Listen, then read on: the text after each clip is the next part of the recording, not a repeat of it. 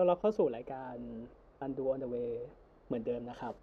เทปนี้นะครับเรายังอยู่ในบรรยากาศของการกักตัว work from home อยู่บ้านนะครับ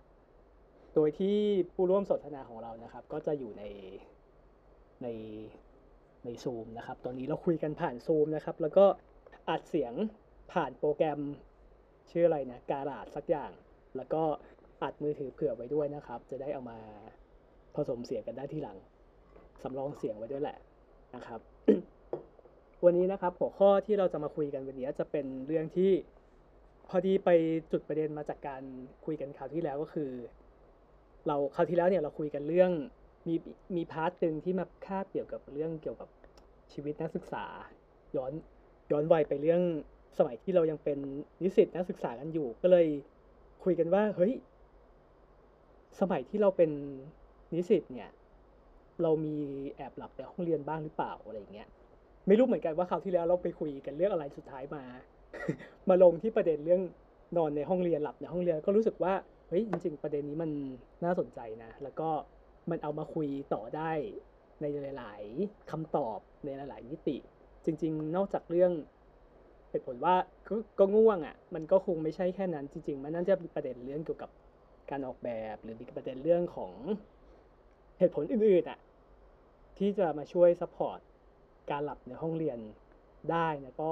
ช่วยอธิบายว่าทำไมเวลาเราเข้าไปในห้องเลคเชอร์เราถึงง่วงนะครับ โดยที่ผู้ร่วมสนทนาของเราในวันนี้นะครับ จะมาจะมา ใช้คำว่าอะไรแชร์ประสบการณ์ การเคยนอนหลับในห้องเรียนแล้วก็จะมาเล่าเหตุผล ว่าทำไมคน เราถึงง่วงเวลาเข้าไปในห้องเลคเชอร์นะครับ ขอต้อนรับผู้ร่วมสนทนาคนเดิมนะครับ พี่หลุงนะครับ สวัสดีครับเย้โอเคไม่ตบมือเลยเหรอเดี๋ยวมันจะดังไปปะเย้มันจะเข้าหูคนปะอ๋อได้มั้งอือฮึโอเคครับ พี่หลุงครับ คือคราวที่แล้วที่เราคุยกันแบบกึ่งกึ่งๆรับลึกความหลังเนี่ย อยู่ดีๆ เราก็มีประเด็นหนึ่งจุดขึ้นมานะครับ ว่า เฮ้ยสมัยเรียนอะเราเคย นอนหลับในห้องเรียนหรือเปล่า เราเคยแบบแอบเงียบหลับในห้องเรียนหรือเปล่า แล้วสุดท้ายก็ตกลงกันว่าเฮ้ยเราจะมาคุยเรื่องนี้กันต่อ พี่หลุงคิดว่าทำไมมันถึงทำไมถึงอยากทำไมเอาถึมางคุยคุยเรื่องนี้ใช่ไหมเรื่องนี้ต่อเออวะใใช่ใช่คือมันใช่เหมือนกับเป็นความรู้สึกในตอนนั้นปะที่แบบส่วนใหญ่เลยอะกว่าแปดสิบเปอร์เซ็นที่เรารู้สึกง่วงปะอืมใช่ไหมเฮ้ยหรือว่าจริง ๆ คราวที่แล้วที่เราคุยอะ เราเราพยายามเชียร์ให้คนที่เป็น นิสิตเป็นนักศึกษาเป็นยังอยู่ในวัยเรียนอยู่ตั้งใจเรียนใช่ปะอืมเราเราพยายามเชียร์ว่าเฮ้ยทุกคนการเข้าไปในห้องเลคเชอร์ เราตั้งใจเรียนน่ะเป็นเรื่องที่ง่ายมากเลยนะ แล้วสุดท้ายก็คือ เราก็โยงมาเรื่องว่าเฮ้ยทำไมคนเราถึงชอบหลับในห้องเรียนอะไรประมาณนี้มั้งเออถ้าจำไม่ผิดนะใช่ก็คือมันเออโยงมาจากเรื่องการเรียนนี่แหละว่าจริงๆแล้วใช่เด็กใช่ทุกคนใช่ก็อยากจะเรียนให้มันดีแหละแต่แบบไม่ง่วงอะทำไงอะก็มันคงมันง่วงอะ ขี้เกียจเรียน มันไม่ได้ขี้เกียจด้วย มันมันแบบมันง่วงว่ะ คือเราเออถามเฮ้ยกันเลยแต่ว่าแล้วคนนี้รู้สึกเคยรู้สึกจะบง่อวงกปะว่าเราอะ เราอะรู้สึกง่วงนะเว้ยอ๋อเวลาที่เรียนอาจจะเป็นเพราะว่าแอร์มันเย็นหรือว่า เวลานั่งเรียนมันนานอะ มันเป็นแบบบางคาบเลคเชอร์ใช่ไหมมันก็คือสามชั่วโมงสองชั่วโมงอะไรอย่างเงี้ยอืมันก็คือมันเกินเกินกว่า load ที่ร่างกายคนมันจะรับไหวนะออเกินกว่าที่เราจะ concentrate หรือว่า โฟกัสกับเนื้อหาได้บางทีก็คือมีแอบง่วง แต่ว่าเท่าที่เราจำได้นะเว้ยเราไม่เคยหลับในห้องเรียนเลคเชอร์นะ คือสมัยที่เป็นเป็นนักนักนักเรียนมัธยมอะที่เรียนกวดวิชาอะไรเงี้ยก็คือแอบหลับบ้าง แต่ว่าก็คือเป็นการงีบสั้นๆ ดูนาฬิกาแล้วก็คือไม่เกินห้านาทีสิบนาทีอะไรเงี้ยแต่ว่าตอนที่เราเป็นเป็นนักเป็นนิสิตเนี่ย ในห้องเลคเชอร์เราไม่เคยหลับเลยนะเว้ย คือง่วงอะมีจริง ง่วงด้วยหาวด้วย แล้วก็หนาวด้วยหิวด้วยอะไรทุกอย่างอะมีแต่ว่าไม่เคยไปจบที่การแอบยีบหลับนะเว้ย เออจริง ๆ ก็เหมือนกันนะเอ้ยจริง ๆ เรานึกไปมันเราเออเราก็ไม่ได้หลับนะเว้ย แต่แบบ มันรู้สึกว่าหลับว่ะ มันคือมองกลับไปแล้วนี่กูหลับเปล่าวะ เหมือนหลับในอะหรือ แต่แต่แต่เราไม่แน่ใจด้วยนะว่ามันจะมีวูบไหมคือคำว่าวูบก็คือเหมือนเหมือนเหมือนขับรถแล้วแบบเราบูมอะใช่ปะหลับในอะหลับในแล้วเออก็เหมือนมันหลับในวูบจริงแล้วก็ตัวโยกใช่ใช่ตัวโยกใช่ปะเออตัวโยกปุ๊บเคยเป็นปะเฮ้ยกลับมาแป๊บเดียวอะเฮ้ยอย่างนั้นก็เคยแค่เคยแบบเป็นบ่อยมากเลยนะเออเป็นเป็นปะเออแต่ว่าอันนั้นเราเราเหมารวมได้ไหมว่ามันคือการหลับอะเออไม่มั้งกูกูคิดว่ามันน่าจะเป็นการแค่หลับง่วงอะแต่ในสายตาของแค่แค่อาจารย์วูบอะอะมันไม่คิดว่าหลับนะก็แบบก็เหมือนนั่งตาลอยๆอยู่ปะแต่แบบ มันก็จะมีเหบางมือนคนแค่เว้ยนั่ง แล้วก็สติหลุดไปแป๊บแป๊บหนึ่งอะแล้วก็ตัวก็โยกไปข้างหน้าแล้วก็แบบเอ้ยกลับมาอีกรอบหนึ่งเออเออเป็นเป็นเออแต่แต่คือคือก็จะมีส่วนหนึ่งประมาณสักห้าเปอร์เซ็นต์คือหลับไปเลย ใช่ไหมอืมคือเห็นมองไปก็เอ้ยก็ก็มีคนหลับอยู่นะถ้าถ้าถ้าเป็นแค่แค่วูบวูบประมาณเนี้ย เรา เราคิดว่าเราเคยไม่ไม่เยอะนะไม่ไม่กี่ครั้ง แต่ว่าถ้าเป็นแบบถึงขั้นลงไปฟุบหลับหรือว่า เอาเก้าอี้เลคเชอร์มาต่อหลังห้องแล้วก็นอนบนพื้นหรืออะไรอย่างเงี้ย ก็ไม่เคยนะ ไม่เคยทำนะ แต่ว่าเคยเห็นคนทำใช่ไหมทุกครับ เคย มีอย่างอย่างคณะเราใช่ไหมอย่างอืมโดยเฉพาะอย่างยิ่งคณะเราอะอืมมันจะมีวันที่ต้องเรียนเลคเชอร์ แล้วก็วันที่ต้องส่ง project ส่งงานอะไรอย่างนี้ใช่ไหมอ่าซึ่งซึ่งบางทีอะวันที่ส่ง project เสร็จปุ๊บเนี่ย เราไม่ได้กลับบ้านไง บางครั้งเราต้องมาเรียนเลคเชอร์ต่ออืมใช่ไหม ต้องมานั่งฟังเลคเชอร์มาอะไรต่อเงี้ยเพราะว่ามันยังเรียนไม่จบอะไรเงี้ยอืมคือการการส่ง project ที่คณะต้องต้องเท้าความก่อนว่าเราเรากับหลวงนี่ก็คือเรียนคณะสถาปัตย์เนาะใช่ไหมเดี๋ยวแล้วก็เวลาที่ส่ง project อะมันก็คือมันแทบจะต้องนั่งนั่งทำงานทั้งคืนอะใช่ไหมใช่อารมณ์เหมือนใช่เราต้องคืนคืนก่อนที่จะส่งงานก็คือเราจะอดนอนอืมแล้วก็ทำงานจนถึงเช้า เช้าเสร็จก็คืออาบน้ำแต่งตัวเอางานมาส่งที่คณะต่ออะไรประมาณนี้ เพราะฉะนั้นเนี่ยวันที่เป็นช่วงส่งช่วงที่มันเป็นช่วงวันส่งงานอะจะมีคนจำนวนมากเลย ที่ไม่ได้นอนหรือว่าได้นอนน้อย เอออืมแล้วแล้วช่วงนั้นอะยังไงมันก็ยังมีเลคเชอร์อยู่มันก็ต้องเข้าเลคเชอร์เข้าฟังเลคเชอร์เข้าคาบเลคเชอร์อะไรเงี้ยมันก็จะมีคนที่อดนอนจากการส่งงานมา แล้วก็มานอนหลับหลังห้องบ้าง มาฟุบที่โต๊ะ หลังห้องบ้างหรืออะไรอย่างเงี้ย ก็คือเห็นเป็น ไม่อยากจะใช้คำนี้เลยอะแต่ว่าเห็นเป็นเรื่องปกติอืมเวลา แต่ว่ามันไม่ไม่ได้เกิดขึ้นบ่อยขนาดนั้นนะ แต่ว่าถ้าเป็นช่วงสัปดาห์ส่งงานหรือว่าช่วงกลางภาคปลายภาคอะไรเงี้ย จะเห็นบรรยากาศประมาณเนี้ยบ่อย โดยเฉพาะหลังห้องอะก็คือ บางคนถึงขั้น คือคือลงไปนอนที่พื้นแล้วก็เอาโต๊ะโต๊ะบางไว้เออะอเคยเห็นเคยเห็นอยู่ เออ ประมาณนั้นอะ เออเออทำได้ไงวะ ไม่ไม่เราไม่รู้สึกอายเลยวะเพราะอะไรวะถึงทำเหมือนเด็กเป็นเด็กอาจปะจะรู้สึก รู้สึกง่วงง่วงมากกว่าปะเออกูไม่ไหวมัแล้นวแบบมันอาจจะไม่ไม่ไหวแล้วจริงๆอะนะเอออืมเคยเห็นเคยเห็น เออเออเออซึ่งมันก็เป็นมาทุกเจเนอเรชันเนาะเป็นมาทุกรุ่นทุกอืมใครๆก็เป็นเหมือนเป็นเป็นธรรมชาติเหรอธรรมชาติของมนุษย์ มันเป็น ก็คนมันง่วงอะเออใครๆก็ง่วงปะทุกเจเนเรชันก็ต้องง่วง คือมันมันเกิดมาจากเออการทำงานที่วางแผนไม่ดีปะแบบต้องหลับต้องอดนอนเหรออืมอันนี้อันเนี้ยเหมือนต้องอาจจะต้องเท้าความนิดนึงว่า คือการทำงานของคณะสถาปัตย์หรือว่าทำโปรเจกต์ส่งทำการบ้านส่งอะไรเงี้ย มันจะไม่เชิงเป็นเหมือนทำโจทย์แล้วก็ได้คำตอบใช่ปะล่ะอืมมันเป็นงานที่งานที่ พูดว่ามันทำให้ดีขึ้นเรื่อยๆได้อะเพราะว่ามันไม่มีคำตอบตายตัวพูดว่าไม่ยอมนจะจบไม่เหมือนโจทย์เลขว่า ใช่มันจะไม่เหมือนโจทย์เลขประมาณว่าเอาเลขมาบวกลบกัน แล้วก็ใส่เครื่องหมายเท่ากับก็คือคำตอบแล้วก็คือจบอะไรเงี้ย แต่ว่าอืมงานของคณะสถาปัตย์ก็คือ มันเป็นงานที่ มีโจทย์กว้างๆไว้ แล้วเวลาทำกันบ้านทำงานทำโปรเจกต์มาส่งเนี้ยมันจะไปจบที่อะไรก็ได้อะ มันมันจะเป็นประมาณนี้ใช่ไหมอืมสมมมันก็ติเลยสมมติว่า อืม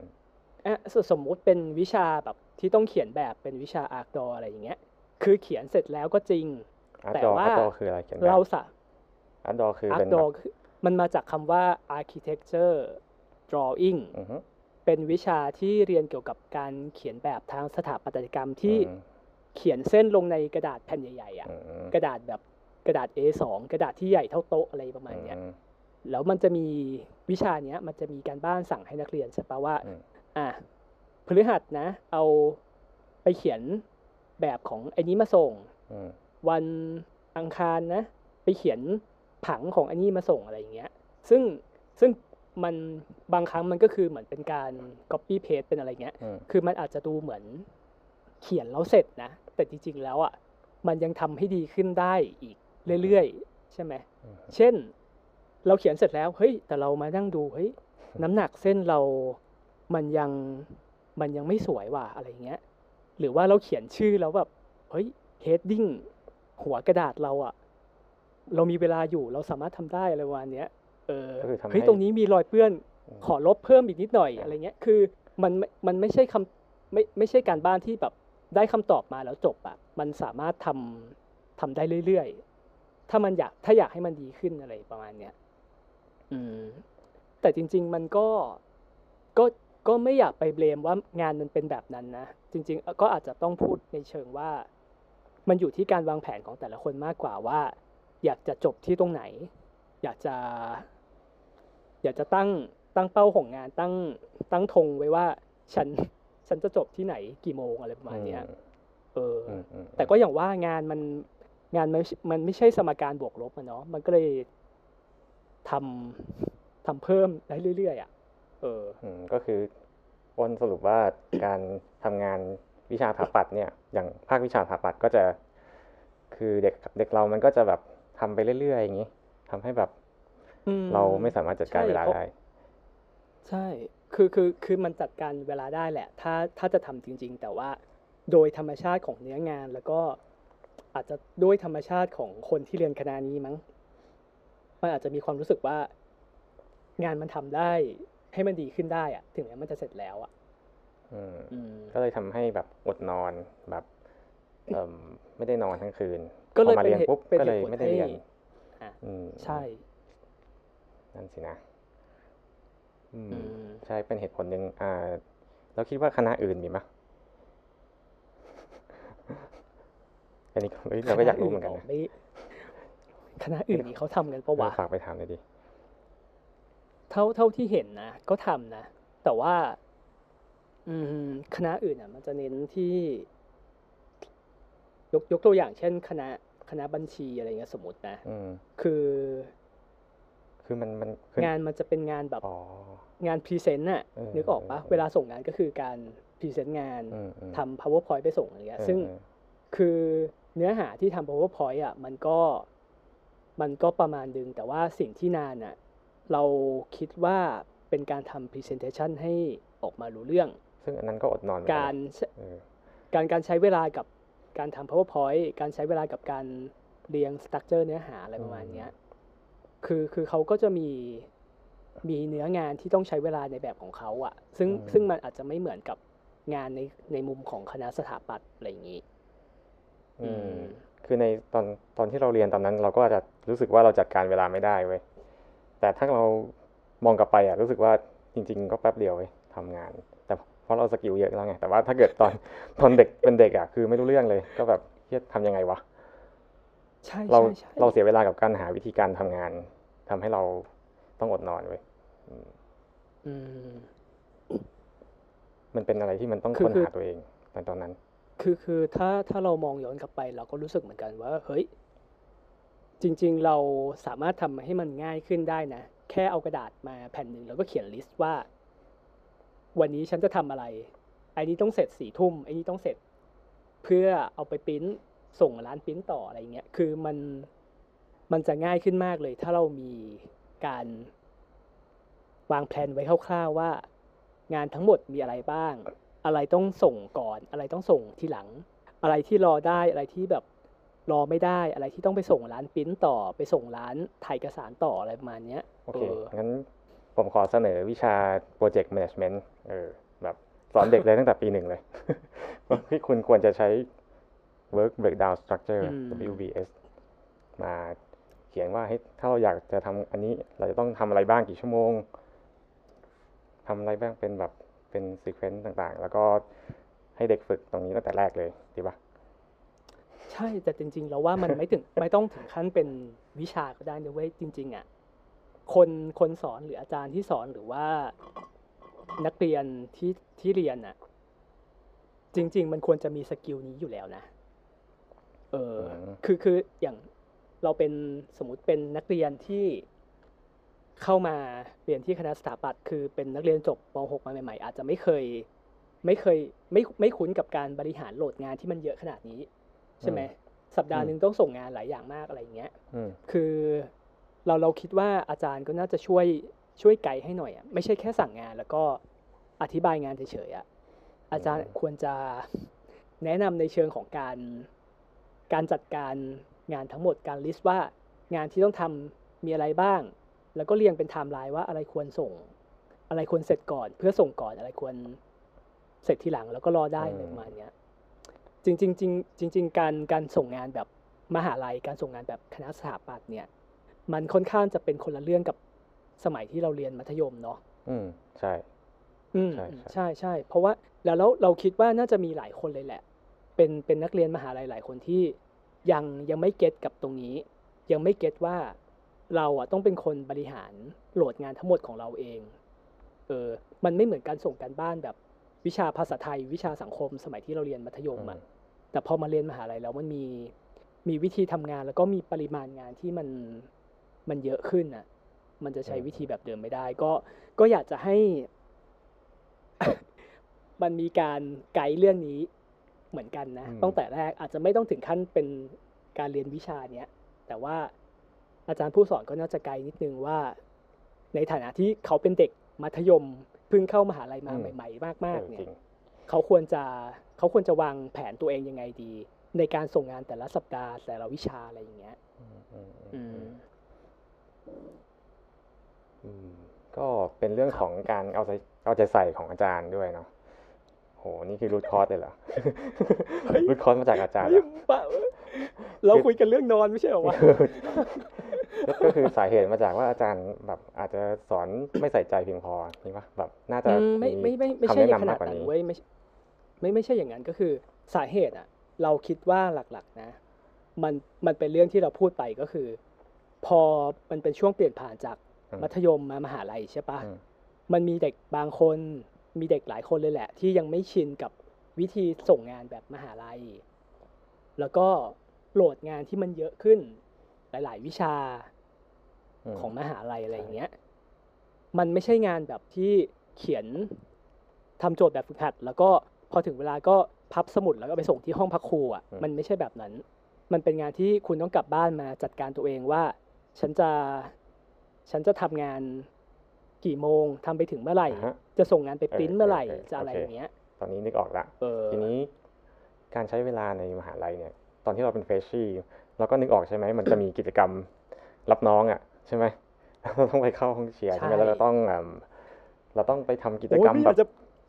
มากมายใช่ใช่มากเยอะมากเลย พูดแล้วนึกออกเลยอะแล้วทีนี้ใช่คือมันเอาเวลาที่ไหนมาทำงานวะใช่ เฮ้ยเสาร์อาทิตย์เหรอคือพูดเรื่องนี้เรานึกออกเลยอะคือสมัยที่เราเป็นนักเรียนปีหนึ่งใช่ไหมคือปีหนึ่งเนี่ย มีเรียนแทบจะทุกวันเนาะเออใช่ไหมแน่นอน เพราะว่ามันเป็นวิชาบังคับอะอืมแล้วมันก็จะเป็นวิชาที่แบบว่าอ่ามันจะมีวิชาหนักๆก็อย่างเช่น วิชาที่ต้องเขียนแบบเนาะอืมแล้วก็วิชาที่ส่ง project design ซึ่งก็เรียกว่า studio design อะไรอย่างเงี้ยคืออันเนี้ยเป็นสองวิชาหลักของ นักเรียนสถาปัตย์ปีหนึ่งแล้วก็จะมีวิชาย่อยๆ เช่นอ่าวิชาคณิตศาสตร์เนาะภาษาอังกฤษ วิชาอะไรอีกอะอืมจำไม่ได้เออประมาณนั้นอือะมอืมแล้วทุกวิชาเว้ยมันแทบจะมีกันบ้านอืมนึกออกใช่ปะอืมอย่างไอ้วิชาหลักที่เราเรียนกันน่ะก็คือวิชาเขียนแบบกับวิชาดีไซน์อย่างเงี้ยอืมทุกสัปดาห์ต้องส่งงาน ใช่ไหมอืมใช่ใช่ เออ แล้ว แทนที่เราจะเอาเวลาไปทำงานอะสมัยเราเป็นปีหนึ่งอะอืมเราเอาเวลาไปทำอะไรกันวะ รับน้อง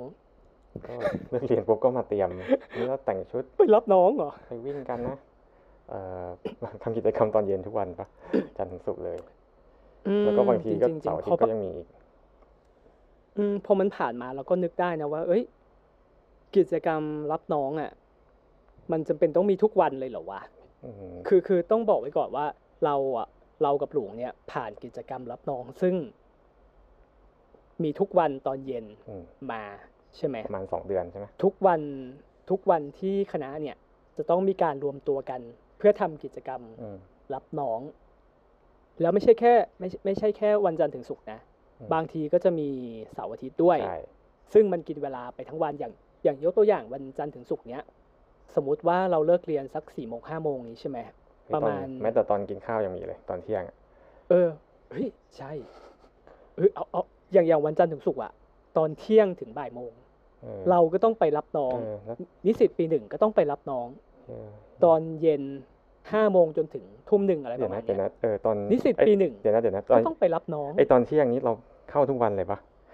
จำไม่ได้แล้วเนี่ย สมัยนั้นนะทุกวันทุกวันเลยเหรอโอ้โหทำไปได้ไงวะใช่สมัยนั้นนะทุกวัน แต่ว่าล่าสุดเนี่ย คือ ไม่ทุกวันแล้วนะ ไม่พูดชื่อกิจกรรมโอ้ดีเป็ละนการสปอยล่าสุดนี้ก็คือเท่าที่อัปเดตมาจากอ่านิสิตรุ่นล่าสุดก็คือ เป็นกิจกรรมที่อ่าจากเดิมที่มันเคยเป็นเที่ยง มันกลายเป็นเป็นช่วงเย็นอืมอืมแล้วเข้าแค่เฉพาะจันทร์พุธศุกร์มั้งอืประมาณนั้นน่ะอืมเออ มีการพัฒนาเว้ยอืมอืมอะย้อนกลับมาเรื่องคนแก่ก่อนก็คือ คือคือจะบอกว่าสมัยที่เราเป็นนิสิต ปีหนึ่งเนี่ย การบ้านที่เรามีอะมีแทบทุกวิชาเว้ยแต่เวลาที่เราจะเอาไปทำการบ้านเนี่ย ไม่มี เราก็โดนเบียดบังโดยกิจกรรมรับน้อง ซึ่งมีทุกวันทั้งช่วงเที่ยงและช่วงเย็น เออน้ำเสียงแบบกดเกลี้ยวมาก น้ำเสียงแบบอืมขึงขัง ไม่ใช่ไม่ใช่เราเล่นเล่าให้ฟังก็คุณคุณชงมา เราก็ต้องชงมาเราก็ต้องอินตามดิวะไอ้นี่ลืมไปแล้วเนี่ยคือไม่นไม่เป็นปด้แต่งว่าบบแต่ว่าตนเที่ยงคือทุกวันมันเป็นประเด็นนะเว้ยเพราะว่าเวลามันหายไปเกือบสี่ห้าชั่วโมงเลยอะถ้ารวมเวลาเดินทางเวลารับน้องอะไรเงี้ยแทนที่เราจะเอาเวลานั้นน่ะ ไปพักทำงาน พักสมองแล้วก็แบบใช่ไหมทำงาไปนด้วย ไปทำการอืม ไปอ่านหนังสือใช่ไปหัดใช้คอมพิวเตอร์ ไปทำงานให้มันดีใช้เวลากับงานมากขึ้นอะไรเงี้ยใช้เวลากับการทำโปรเจกต์ทำการบ้านมากขึ้นอะ เออไม่รู้นะแต่เอ้ยแต่ว่าเดี๋ยวเดี๋ยวจะหาว่าเบมรับน้องอวยหน่อยได้ไหมเอาอวยก็เลยก็มันก็เป็นกิจกรรมที่กิจกรรมที่ทำให้เราคนในคณะน่ะเนาะมันคือ คือคือนอกจากการเข้าคลาสแล้วอะ่ะมันก็ก็คือ กิจกรรมรับน้องนี่แหละ ที่ทำให้เด็กๆมาเจอกันได้อะเนาะมันก็รู้จักกันผ่านกิจกรรม รับน้องกิจกรรมนู่นนั่นนี่ทั้งหลายที่อ่าคณะสมมเขาติทำอะสมมติไม่ไม่ต้องมีกิจกรรมรับน้องเลย เด็กจะสนิทกันปะเฮ้ยเราว่ายากเหมือนกันเอานะจริงเหรอเราเราว่ามันควรจะมีตรงกลางไว้ อาจจะไม่ถึงขั้นสุดโต่งว่า ไม่ต้องมีรับน้องอ่าอะใช่ใช่คือมันมีได้แต่ว่ามันไม่ต้องถึงขั้นอืมทุกเที่ยงอืมทุกเย็นอืมอืมแล้วมันก็เเข้มข้นอะไรเนขนาดนั้นเว้ยเพราะว่าข้มข้น คือ condition คนมันไม่เหมือนกันอะเข้าใจปะอย่างเออบางคนอะเขาอยู่รับน้องช่วงเย็นไม่ได้ เพราะว่าต้องกลับบ้านพร้อมพ่อแม่เพราะว่าบ้านอืมอยู่นนทบนนทบุรีอะไรเงี้ยอืมก็คือถ้ากลับบ้านหลังห้าโมงนี่ก็คือชีวิตยากเลย เพราะว่าเออกว่าจะถึงนนทบุรีก็คือสี่ทุ่มสมมุตินะกว่าจะนั่งรถไปเองอะไรเงี้ย เพราะฉะนั้นการพอเขาเลิกเรียนปุ๊บเนี่ยเขาก็ต้องกลับบ้านพร้อมพ่อแม่ หรือบางคนก็คือต้องไปรับน้องซึ่งเรียนอยู่โรงเรียนประถมอะไรเงี้ย เพื่อกลับบ้านร่วมพร้อมกันอะไรเงี้ย ก็ มันมันเป็นอืมแต่ละคนมันก็มี condition ของของตัวเองอะเนาะมันก็ มันก็ไม่ได้เอื้อให้ คือการที่กิจกรรมรับน้องมันเกิดขึ้นทุกวันอะไรอย่างเงี้ย มันก็อาจจะดูดูยากไปนิดนึงสำหรับการที่จะรวมทุกคนมาเข้าร่วมได้ เพราะทุกคนมันก็มี condition มีเงื่อนไขของตัวเองอะมีไทม์ไลน์ของตัวเองว่า ฉันจะทำอะไรตอนเย็นนะนะอืมอืมแล้วคุณคิดว่าถ้าเป็นสมัยเนี้ยยุค 2020 แล้วยุคโควิดคุยเรื่องรับน้องยุคโควิดเนี่ยการรับน้องแล้วควรจะเป็นยังไงฮะอาจจะไม่ต้องรับน้องปะอาจจะแบบคือแค่มานั่งแบบรู้จักกันสักวันหนึ่งอย่างนี้ดีอืไหมมจริง ๆ อาจจะเอาเอาตั้งแต่ก่อนที่โควิด มันจะเข้ามาเลยนะ จริง ๆ การรับน้องอะมันก็เป็นกิจกรรมแบบสมัครใจแล้วนะเอาเหรอมันไม่ถึงขั้นแบบว่า อ่าอันนี้คือคุยกับคุยกับอ่าคนคนที่เรียนเป็นนิสิตรุ่นรุ่นล่าสุดอะไรประมาณนี้อืมคือมันเป็นเชิงสมัครใจแล้วก็คนมาน้อยนะโอ้เอาจริงๆอะว้าวคืออย่างสมัยรุ่นเราอะคนอาจจะมาสักแปดสิบเปอร์เซ็นต์อะไรอย่างเงี้ยเนาะอืมใช่ไหมใช่ใช่แปดสิบเก้าสิบอะไรเงี้ยใช่แต่ว่ารุ่นเนี้ยก็คือมาครึ่งนะโอ้โหมาครึ่งครึ่งๆนะโอ้นี่เปลี่ยนไปใช่เยอะเลยโอ้โหสิบกว่าแต่ปีแต่ว่าเราเราจะบอกว่า เราเราไม่ได้อยากจะยึดติดกับความ รุ่งโรจน์ในอดีตอะไรอย่างเงี้ยแต่เราคิดว่าลุงโรดมันอะเป็นการมันเป็นมันเป็นแพทเทิร์นที่เปลี่ยนไปของสังคมอะคืออมกิจกรรมรับน้องจุดประสงค์ก็คือ เราทำขึ้นเพื่อให้คนอะคนมาคอนเนคกัน คนมาอยู่ร่วมกันมารู้จักกันใช่ไหมแต่ว่าในยุคนี้แล้วอะคนมันไม่ต้อง face to face ก็ได้ มันก็รู้จักกันได้ใช่ไหมล่ะใช่เพราะมันเป็นยุคของยุคของอะไรอะโซเชียลโควิดเน็ตเวิร์กโคหรือวิดว่า เอ้ยแล้วอ่าสมมติว่าใช่รับน้องโดยคือใช้ซูมได้ปะแบบมารวมกันสักสองร้อยคนในซูมแล้วก็มันไม่ใช่ไม่ใช่โซลูชันหแล้รืวอก็เปล่าประกาศชื่อตัวเองอ่าฉันเด็กชายคือคือเราคิดว่าคือเด็กรุ่นเนี้ยมันมีกิจกรรมที่ทำของมันไว้ยโดยที่มันไม่ต้องยึดโยงอยู่กับคณะ ไม่ต้องยึดโยงอยู่กับการรับน้อง มันมีการรวมกลุ่ม มันมีการทำอะไรของมันอยู่แล้วอะอืมทำเสื้อขายทำอะไรขายก็คือมันก็ทำเพจด้วยกันไปถ่ายรูป หรือว่าทำเพจถ่ายรูปอะไรเงี้ยเปิด Facebook แฟนเพจอะไรเงี้ยมันมันมีกิจกรรมใหม่ ๆ ของมันอยู่แล้วเว้ยอืมซึ่งมันไม่ยึดโยงอยู่กับการรับน้องแบบที่ต้องมาเจอกันทุกวันตอนเย็นอะไรเงี้ยมคือคือแพทเทิร์นหรือว่าพฤติกรรมคนหรือว่าอะไรอย่างเงี้ย มันเปลี่ยนไปด้วยแหละมเพราะฉะนั้นวิธีการคอนเน็กของคนยุคนี้กับคนยุคก่อนอะ่ะ มันจะคอนเน็กกันคนละวิธี มันไม่จำเป็นต้องแบบเจอกันเฟส to เฟสหรือว่าเห็นหน้าแล้วคุยกันได้อย่างเดียวอะไรอย่างเงี้ยอืมอืม ก็คือเรื่องการรับน้องเนี่ยก็มีส่วนทำให้เด็กหลับในห้องเรียนนะครับอืมนอกจากเรื่องอาจารย์แล้วเรื่องการปรับตัวเข้ามาสู่ยุคในสมัยมหาลัยก็ทำให้เกิดอาการง่วงนะฮะ เพราะว่า อย่างที่ได้กล่าวไปใช่มันไม่มีคือเวลาคือมาทำงาน แล้วก็การจัดการเวลามันไม่ได้ เพราะว่าเรื่องการรับน้องด้วย อ่าอืมทีนี้สมัยนี้ก็คงจะ การรับน้องก็เหมือนผ่อนคลายลง แต่ทีนี้ทำไมเด็กยังง่วงเหมือนเดิมอ่าอ่าไม่ไม่ต้องปีหนึ่งก็ได้อะสมมติปีทุกท้ายปีๆก็ได้ ก็ง่วงอะก็ง่วงทุกปีอะเอาสมมติว่าไม่ต้องมีการรับน้องเลย ก็ปล่อยให้ทำงานสบายๆก็ก็ง่วงอยู่ดีปะอืมเอ้ยแต่ว่าสมมุติว่ามันเป็นเหมือน อันนี้เปล่าวะโดมิโนอะเหมือนปีหนึ่งมันแบบรู้สึก มันแน่นมากมันเหนื่อยมาก แล้วพอทำมาเรื่อยๆมันก็รู้สึกแบบไม่มีโมเมนตัมของการเรียนเว้ยมันรู้สึก ถึงถึงความล้าตั้งแต่แรกแล้วเว้ยมันไม่มีไฟมันหมดแล้ว ตอนแรกตอนแรกมาไฟแรงมากอุ๊ยกูจะทำอย่างนั้นอย่างนี้ แต่พอมามาปุ๊บมาเจอโดนสกัดดาวรุ่ง เจอแบบเหตุการณ์ต่างๆ อาจารย์โหด เจอกิจกรรมเยอะเออมันก็รู้สึกท้อปะมันเป็นเรื่องของเมนทัลปะอ่านี่ถามเป็นเรื่องของจิตใจหรือเปล่า อันนี้เป็นอีกอย่างหนึ่งปะก็เกี่ยวก็เกี่ยวก็คือส่วนหนึ่งแหละก็ก็เอาจริง ๆ ถ้านึกย้อนไปก็คือต้องพยายามทำความเข้าใจเด็ก เด็กมัธยมที่เพิ่งเข้าสู่วัยมหาลัยนะ เพราะว่าทุกอย่างมันแทบจะใหม่หมดอะคือการเรียนหรือว่าคนในคณะเพื่อนอาจารย์อะไรทุกอย่างอะก็คือมันมันใหม่หมดสำหรับเด็กในวัยวัยยังไม่ถึงยี่สิบอะนะเอออันนี้อันนี้เถียงนะก็คือ ผมรู้สึกว่าตอนมัธยมอะรู้สึกง่วงกว่านะ เฮ้ย อ่าไม่เหมือนกันเหรอคือรู้สึกว่าตอนเฮ้ยมัธยมอะเบื่อมากแบบแบบอุ๊ยไม่อยากอจริยู่งแล้วเหรออยากจะอยู่มหาลัยอะ คือเนื้อหามันก็เดิมๆอะก็สอนแบบอ่านเองก็ได้ แต่พอมหาลัยปุ๊บมันเป็นการเรียนแบบ เราได้ค้นหาตัวเองมากขึ้นเลยมี มีการวิเคราะห์ มีการสร้างอะไรขึ้นมาเองบ้างอืมมีอืมเราหลุดกรอบไปได้บ้าง อาจจะไม่เหมือนปอโทที่แบบแบบเรียนเองหมดเลยนะแต่ก็เหมือนกับ กึ่งกึ่งๆละอยู่ตรงกลางละอืมกูกูรู้สึกว่าเอิ่มมันน่าจะเป็นเรื่องของสภาพแวดล้อมปะสภาพแวดล้อมในห้องเรียนปะสภาพแวดล้อมในห้องเรียนเหรอเออคือคืออย่างสมมติถ้าถ้าเป็นห้องเลคเชอร์อย่างนี้ใช่ปะมเข้าไปมันก็จะอารมณ์แบบโต๊ะนั่งเยอะเออๆใช่ไหมแล้วก็โต๊ะก็จะเป็นเป็นแบบ ห้องแอร์อืมโต๊ะแน่นๆแล้วเลยก็อืมนั่งกันเป็นอัธจันทร์ใช่ไหมถ้าเป็นคลาสใหญ่หน่อยก็อย่างอย่างที่คณะเราก็คือคลาสใหญ่ก็คือเป็นสองร้อยเนาะอืมประมาณนั้นอะอืมอืม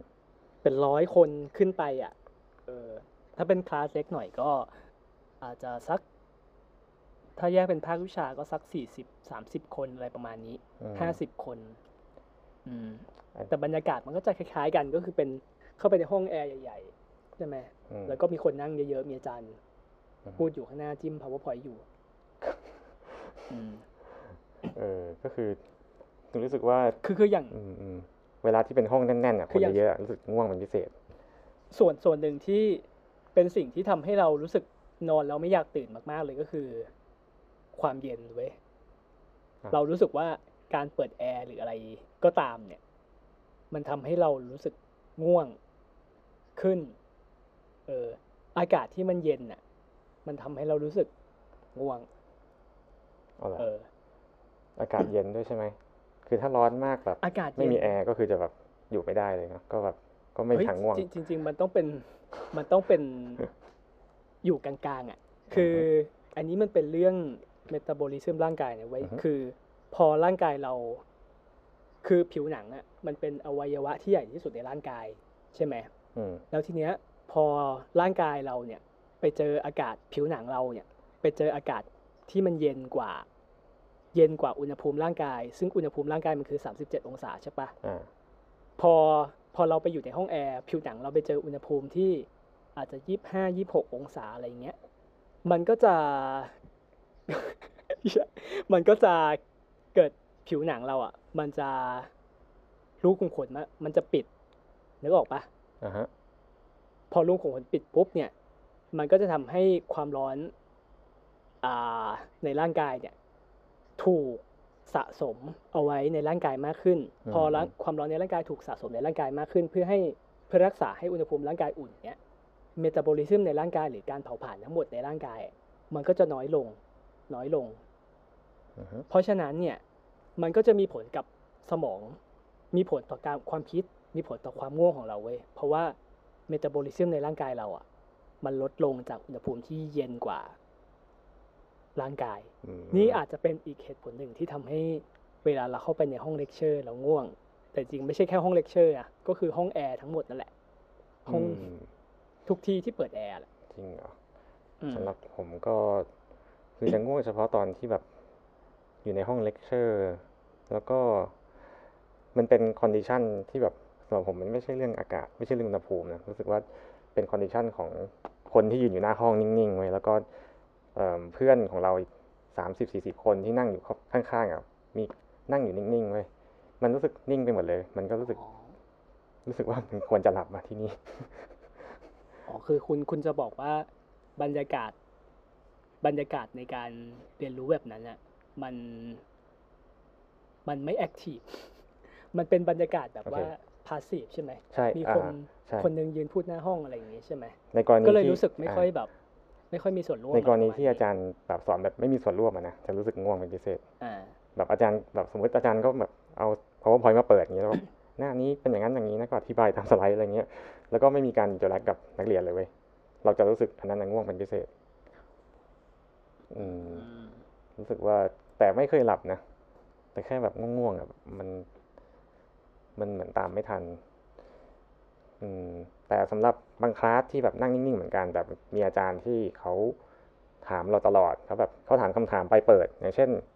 อ,อันนี้หมายความว่าอะไร สมมติเรียนวิชา ecology อะไรเงี้ยอาจารย์เขาก็จะถามคำถามแรกก่อนเรียนเลยว่าเออนักเรียนคิดว่า ecology นี่คืออะไรครับอะไรเงี้ยแล้วก็ให้ทุกคนยกมืออะไรเงี้ยเอออย่างเงี้ยรู้สึกว่าเราจะไม่ง่วงเลย แต่ในส่วนใหญ่แล้วที่เรียนมาประมาณ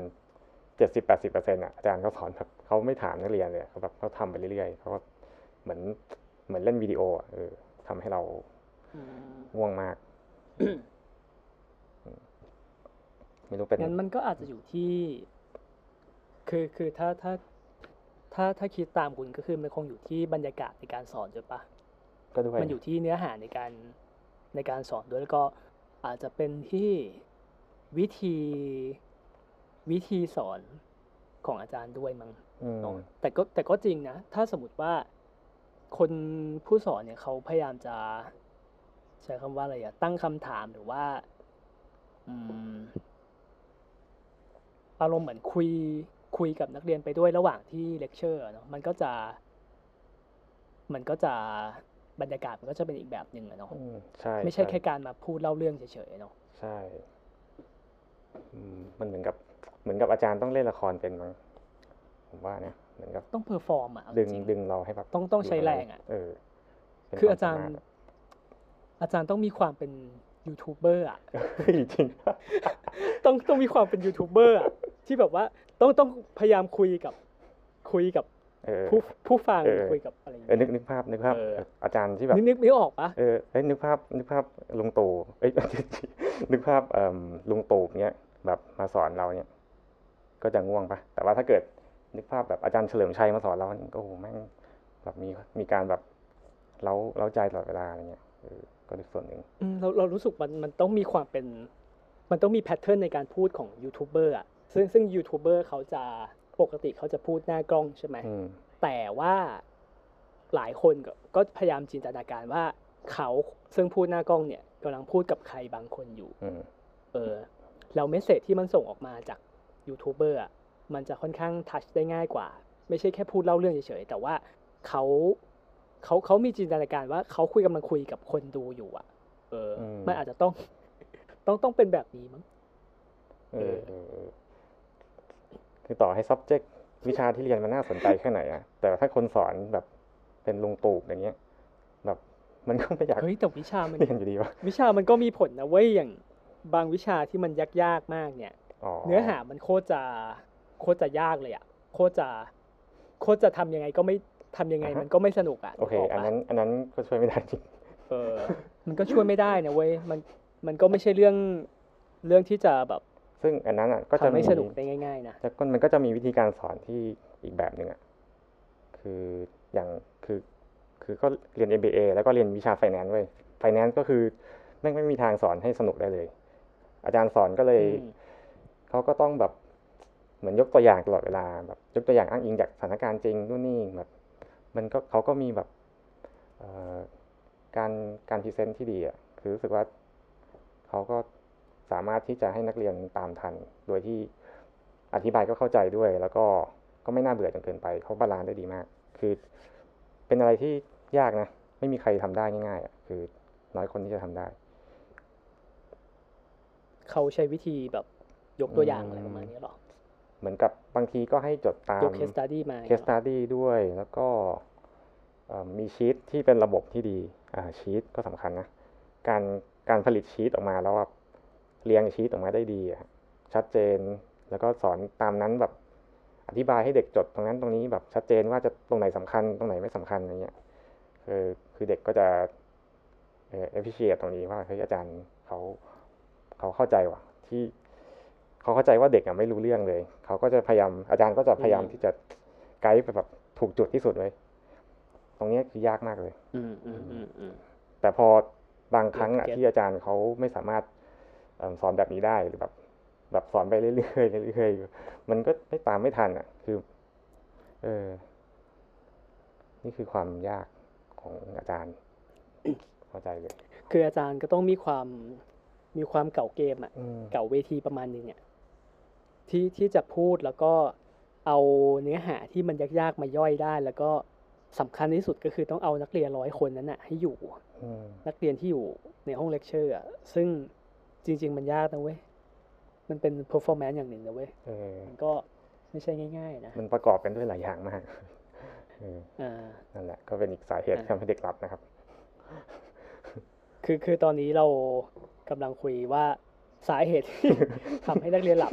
มีอะไรบ้างใช่ไหม ซึ่งอืมซึ่งเมื่อเมื่อกี้อย่างถ้าเราพยายามทวนก็คือ เราเราก็คุยกันว่า เออจริง ๆ ทั้งทั้งเรื่องเวลาแล้วก็เรื่องงานที่งานที่ที่เป็นช่วงมหาลัยต้องส่งอะไรเงี้ยอืมบางทีอาจจะต้อง อาจจะมีบางคนที่จัดการเวลาแล้วก็จัดการโหลดงานได้ไม่ค่อยดีอะไรอย่างนี้ใช่ไหมอืมมันก็เลยทำให้เวลานอนอะ น้อยลง แล้วก็ใช่ต้องไปแอบนอนในห้องเลคเชอร์บ้าง แล้วเมื่อกี้เราก็พูดว่าเออจริงๆแอร์หนาวมันก็แอร์มันเย็นมันก็มีผลเหมือนกันนะ ในห้องเลคเชอร์อะไรอย่างนี้อืมแล้วหลุงก็บอกว่า เออบรรยากาศในการเรียนก็ก็เป็นอีกประเด็นหนึ่งอืมถ้าบรรยากาศมันดูแบบ ดูเป็น passive มีคนมานั่งพูด นักเรียนก็นั่งจดจดจดอะไรเงี้ยมันก็ดูไม่ดูดูไม่ค่อยมีส่วนร่วมก็จะแงะง่วงง่ายหน่อย อะไรอย่างนี้มใช่ใช่ใช่ไหม เป็นความเก่าเกมของอาจารย์นั่นแหละ นี่ก็นึกถึงเหมือนกันนะตัวเองอืมคือผมก็เคยไปสอนอยู่บ้าง แล้วก็รู้สึกว่าตัวเองยังไม่เก่าเว้ยรู้สึกว่าเอาไม่อยู่จริงๆคือมันมันอยู่ที่เนื้อหายากยากเนื้อหาที่เราอัดเข้ามามันเยอะเกินไปอะไรเงี้ยก็ไม่ไหวเหมือนกัน มันต้องเนื้อนี่หาไปสอแบนบวิชาอะไรพอดีอะพอดีไลติ้งนี่แหละ lighting landscape ก็รู้สึกว่า โอ้โหกลับไปมองดูแล้วแบบอัดอะไรเข้าไปเยอะมากจนแบบเออเข้าใจเลยว่าทำไมเด็กหลับก็ก็เบลมตัวเองอะไรเนี่ยคือไม่เคยจริง ๆ ก็ไม่ได้เบลมเด็ก แต่ก็รู้สึกเสียใจนะเฮ้ยทำไมถึงฟุบลงไปได้ คือก็มีคนมายืนอยู่ต่อหน้าเนี่ย คือมันเป็นมารยาทแบบมารยาทปะคือมีคนที่แบบมาพูดกับเราอยู่แล้ว คือสามารถที่จะฟุบหลับลงไปได้อะหรือว่าบางคนก็คือ เอนหลับไปแบบ มีความก็สุเป็ขนมากกรรมเป็นกรรมที่เราเคยทำไว้ เป็นกรรมเป็นกรรมที่ย้อนกลับกลับมาคือมันไปคิดเรื่องกรรมไม่ได้ สมัยนี้แล้วอ้าวก็ก็เป็นก็เป็นที่ตัวเองด้วยเออ ก็ส่วนหนึ่งจริง แล้วก็เนื้อหาที่ยากอะไรอย่างนี้ด้วยเออโอเค อันนี้มันมีเรื่องวิชาการปะแบบวิชาการทางด้านสถาปัตย์ด้านการดีไซน์อะไรอย่างนี้ด้านวิศวกรรมอะไรอย่างนี้ ที่เกี่ยวกับสภาพแวดล้อม นอกเหนือจากเรื่องของอุณหภูมิที่บอกไปอะอันนั้นอันนั้นคือมาจากเอิ่มงานวิจัยปะที่เล่าไปเมื่อกี้โอ้ยมันมันเป็นมันมันเป็นงานวิจัยที่แบบเขาเขาทำเขาทำกันประจักษ์มานานมากแล้วอะโอ้ว่าแอร์มันแอร์มันเป็นมันมีผลต่อเมตาบอลิซึมร่างกาย ไม่ใช่แอร์อะก็คืออากาศเย็นนั่นแหละอ้าวแล้วถ้าเกิดเมืองนอกเนี่ย คนยุโรปคนรัสเซียอืมอะไรอย่างนี้เขาไม่ง่วงกันตายเหรอ เอ่อห้องเขาก็มีฮีตเตอร์อ๋ป่ะอใช่ไหมเออ ใช่ไหมใช่ไหมโอเค ก็ก็แล้วแล้วอีกอย่างนะ อืม คนคนมองโกลอยด์อะ กับคนคอเคซอยด์อะ อ่าฮะคนเอเชียกับคนยุโรปเนี่ย คือไอ้ระบบเมตาบอลิซึมแล้วก็ไอ้รูขุมขนหรือว่าอะไรทุกอย่างอะ มันก็ไม่เหมือนกัน อืมมันก็จะมีการ เขาเรียกว่าถ่ายเทความร้อนอะไรเงี้ย อือฮึไม่เหมือนกัน มันก็จะต่างกันด้วยแหละ โอ้ว้าว ความรู้ใหม่นะฮะเนี่ย อืม อืม แล้วเราก็จะมีอีกประเด็นหนึ่งซึ่งเราคิดว่าน่าจะมีผลมากๆเลย ก็คือเรื่องคาร์บอนไดออกไซด์เว้ยอ๋อออาจจะเคยได้ยินไหมเวลาแบบที่เราขับรถไปนานอืมๆขับรถเป็นชั่วโมงเนี้ยแล้วก็ทางเขามีตรงคำแนะนำว่า ทางตรงใช่เราเราควรจะจอดรถ อ่าแล้วก็เปิดประตูออกอ๋อเหรอเพื่อให้คาร์บอนไดออกไซด์ที่อยู่ที่มันมาจากการอ๋อหายใจออกของเราอะไหลออกไปจากนอกรถอ๋อเคยเคยได้อ๋อยินคำแนะนำประหมามาณยถึงนี้ว่าถ้าเกิดนั่งอยู่ในรถนานๆคาร์บอนไดออกไซด์จะทำให้ตายอย่างนี้ใช่ไหมเสียชีวิตได้ ไม่ไม่เชิงไม่ตายไม่แต่เกี่ยวว่าจริง ๆ คาร์บอนไดออกไซด์อะมันมันมีผลกับร่างกายไง เพราะอืมว่าอ่าคือคือบางคนน่ะที่ถ้าสมมติว่าสูดคาร์บอนไดออกไซด์เข้าไปมาก ๆอะมันจะมีผลกับอ่าสมอง เพราะว่าคาร์บอนไดออกไซด์มันจะเข้าไปจับที่เม็ดเลือดแดง แล้วทำให้ออกซิเจน ซึ่งมันควรจะจับกับเม็ดเลือดแดงอะมันจับได้ไม่เต็มที่อืมเพราะมันโดนคาร์บอนไดออกไซด์เนี่ยกินที่เอาไว้อยู่กักที่เอาไว้อยู่อย่างเงี้ยโอ้มันก็จะมีผลว่าเลือดทั้งหมดในร่างกายแล้วก็ในสมองอะไรของเราเนี่ย มีออกซิเจนต่ำลงอืมอืมพอออกซิเจนต่ำลงปุ๊บก็จะส่งผลว่าสมองก็จะทำงานช้าอืม หรืออาจจะเกิดอาการเวียนหัว หรือถ้าเป็นบางคนที่แบบ sensitive มากๆ ก็คืออาจจะเป็นลมไปเลยก็ได้อืมเอออ๋อเนี่ยคือคือคือที่ที่เล่าอะเป็นเพราะว่าบรรยากาศในห้องเลคเชอร์ใช่ไหมลองนึกภาพว่ามันเป็นห้องที่มีคนนั่งอยู่ประมาณร้อยคนอะไรอย่างเงี้ยอืมแล้วทุกคนอะ หายใจออก ใช่ไหมอืมพอหายใจออกปุ๊บคาร์บอนไดออกไซด์จากร่างกายเราอะ ก็จะตกค้างอยู่ในห้องเยอะมากแน่นมากแล้วมันไม่ใช่แค่ ใช่ใช่อืมมันไม่ใช่แค่คนเดียวอะนึกออกปะแถมยังถอนคืหายอใจมันด้วยมีเรียนคนเรื่องถอนหายใจ คนคนในนั้นอะถอนหายใจหรือเออออะไรเงี้ยประมาณร้อยกว่าคนหน่อยเธอเรียนไม่รู้แล้เรื่วองปริมาณคาร์บอนไดออกไซด์นึกออกปะอืมว่ามันเยอะมากอืมอืมคือคือเราอาจจะไม่ได้กลิ่น ไม่รู้ เพราะว่าคาร์บอนไดออกไซด์มันไม่มีสีไม่มีอืมกลิ่นไม่มีรสอะไรใดทั้งสิ้นใช่ไหมอืมแต่จริง ๆ แล้วมันอยู่ในนั้นเว้ยแล้วยิ่งถ้าเป็นอาคารที่มันเป็นระบบเก่าอะ คือต้องต้องเข้าใจก่อนว่าอาคารที่มันเป็นระบบใหม่ ที่เป็นอาคารติดแอร์ไงระบบอากาศมันจะมีสองส่วนก็คือ ปรับอุณหภูมิ แล้วก็เติมอากาศอืม fresh air จากข้างนอกเข้ามาอือฮึใช่ไหมอืมอืมเออออืมคือ fresh air เนี่ยก็คือจะหมุนเวียนในอาคารตลอดเวลาเพื่อเพื่อเพื่อเอาอากาศบริสุทธิ์จากข้างนอกมา แทนที่อากาศที่มันเป็นคาร์บอนไดออกไซด์หนักนี่คือๆระบบในอาคารออกไประอะไรบบอาเงี้คารยแบบแรก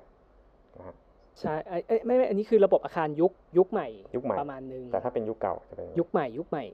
ยุคใหม่มันจะมีการเติม fresh air เข้ามาในอาคารด้วย แต่ว่าอาคารยุคเก่าอะอืมซึ่งเราคิดว่าน่าจะเป็น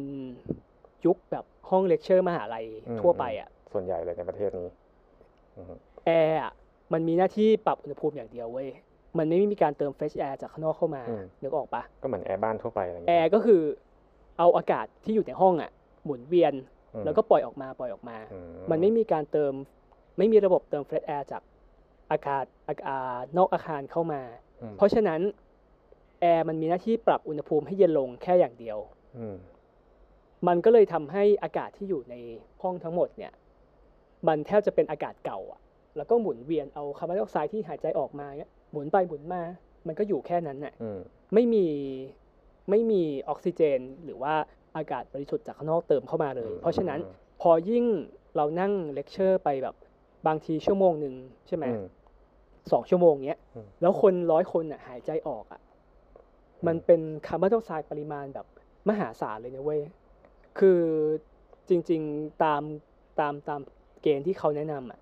มันไม่ควรจะเกิน1,000 ppm อืม ppm ก็คือเอ่อ per per million อะ per ลูกบาศก์ อะไรประมาณเนี้ยเออจำไม่ได้ เออ แต่เราคิดว่าถ้าเป็นห้องเลคเชอร์อย่างเงี้ยน่าจะเกินแน่นอน เพราะว่ามันคือลมหายใจออกของคนร้อยคนน่ะ แล้วไม่มีการเติมอากาศบริสุทธิ์เข้าไป มีแค่การปรับอุณหภูมิอย่างเดียว เพราะฉะนั้นน่ะคาร์บอนไดออกไซด์ในห้องเลคเชอร์ ที่เป็นมหาลัยรุ่นเก่าๆเนี่ยอืมมันเกินแน่นอนเว้ยอืมแล้วเราเราลองนึกภาพนะ เรานั่งเรียนน่ะ เรานั่งเรียนเลคเชอร์ซึ่งจริง ๆ มันกิจกรรมการทำเลคเชอร์อะมันเป็นกิจกรรมที่ต้องการการโฟกัสของสมองมากเลยใช่ไหมใช่เพราะเราต้องฟังใช้สมองเยอะมาก ฟัง เขียน อืมฟังเขียนพูดอ่านประมวลผล ฟังจดจดอะไรเงี้ยอืม คือ สมองมันต้องทำงานตลอดเวลา อืมแต่ว่าเราดันไปอยู่ในภาวะที่คาร์บอนไดออกไซด์ในห้องอะสูงมาก อืมเพราะฉะนั้นคิดว่าคาร์บอนไดออกไซด์มันจะเอฟเฟกกับอ่า สมองของ การทำงานของสมองเวลาที่เราพยายามจะ พยายามจะตั้งใจกับเลคเชอร์อืมมันอาจจะมีส่วนทำให้ performance ในการคิด performance ในการทำงานของเราอะลดลงด้วยอืมนี่ไม่ใช่ความคิดเห็นนะเว้ย นี่อืมเป็นเรื่องที่เขาพิสูจน์กันมาอืมเป็นเป็นหลายสิบปีแล้วว่าคาร์บอนไดออกไซด์อะมันเอฟเฟกกับการทำงานของสมองเราอืมเพราะฉะนั้น มันน่าจะเป็นไอเหตุผลเนี้ยไอเหตุผลเรื่องคาร์บอนไดออกไซด์เนี่ยน่าจะเป็นอีกเหตุผลหนึ่งที่ทำให้คนน่ะง่วงอืมคนที่อยู่ในห้องเลคเชอร์ง่วงอืมและและและคนที่ถึงแม้คนนั้นจะไม่ง่วงก็ตามอะก็จะมี performance ในการคิด performance ในการทำงานเนี่ยลดลงแน่นอน อืมอืมอืมอืมอืมอืมคิดว่าก็เห็นด้วยนะ คือก็รู้สึกเหมือนกันเวลาที่นั่งอยู่ในระบบแอร์เก่าๆ แล้วก็คนเยอะๆ เนี่ย คือจะรู้สึก หายใจแปลกๆ แล้วก็รู้สึกว่าสภาพร่างกายเรามันไม่ปกติอะใช่ คุณคุณลองเข้าไปในออฟฟิศที่มันแบบ ไม่ใช่ออฟฟิศอะเป็นตึกที่มันเป็นรุ่นสร้างเมื่อ50ปีที่แล้วหรืออะไรเงี้ยอืมคือระบบแอร์ยุคนั้นน่ะจะมีหน้าที่แค่ปรับอุณหภูมิอย่างเดียวอืมเว้ยจะไม่มีการเติม ไม่ไม่ค่อยมีการเติมอากาศจากข้างนอกเข้ามา เพราะฉะนั้นอืมอากาศมันก็จะค่อนข้างมีคาร์บอนไดออกไซด์เยอะหน่อยอืมอืมวันนี้ทางมันก็จะอึดอัดทางแก้น่นจะอนก็คือจะต้องติดตั้งระบบใหม่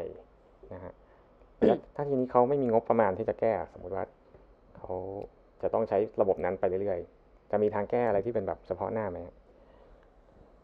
จริง ๆ ทางแก้อะเขาก็พยายามพูดกันว่า การ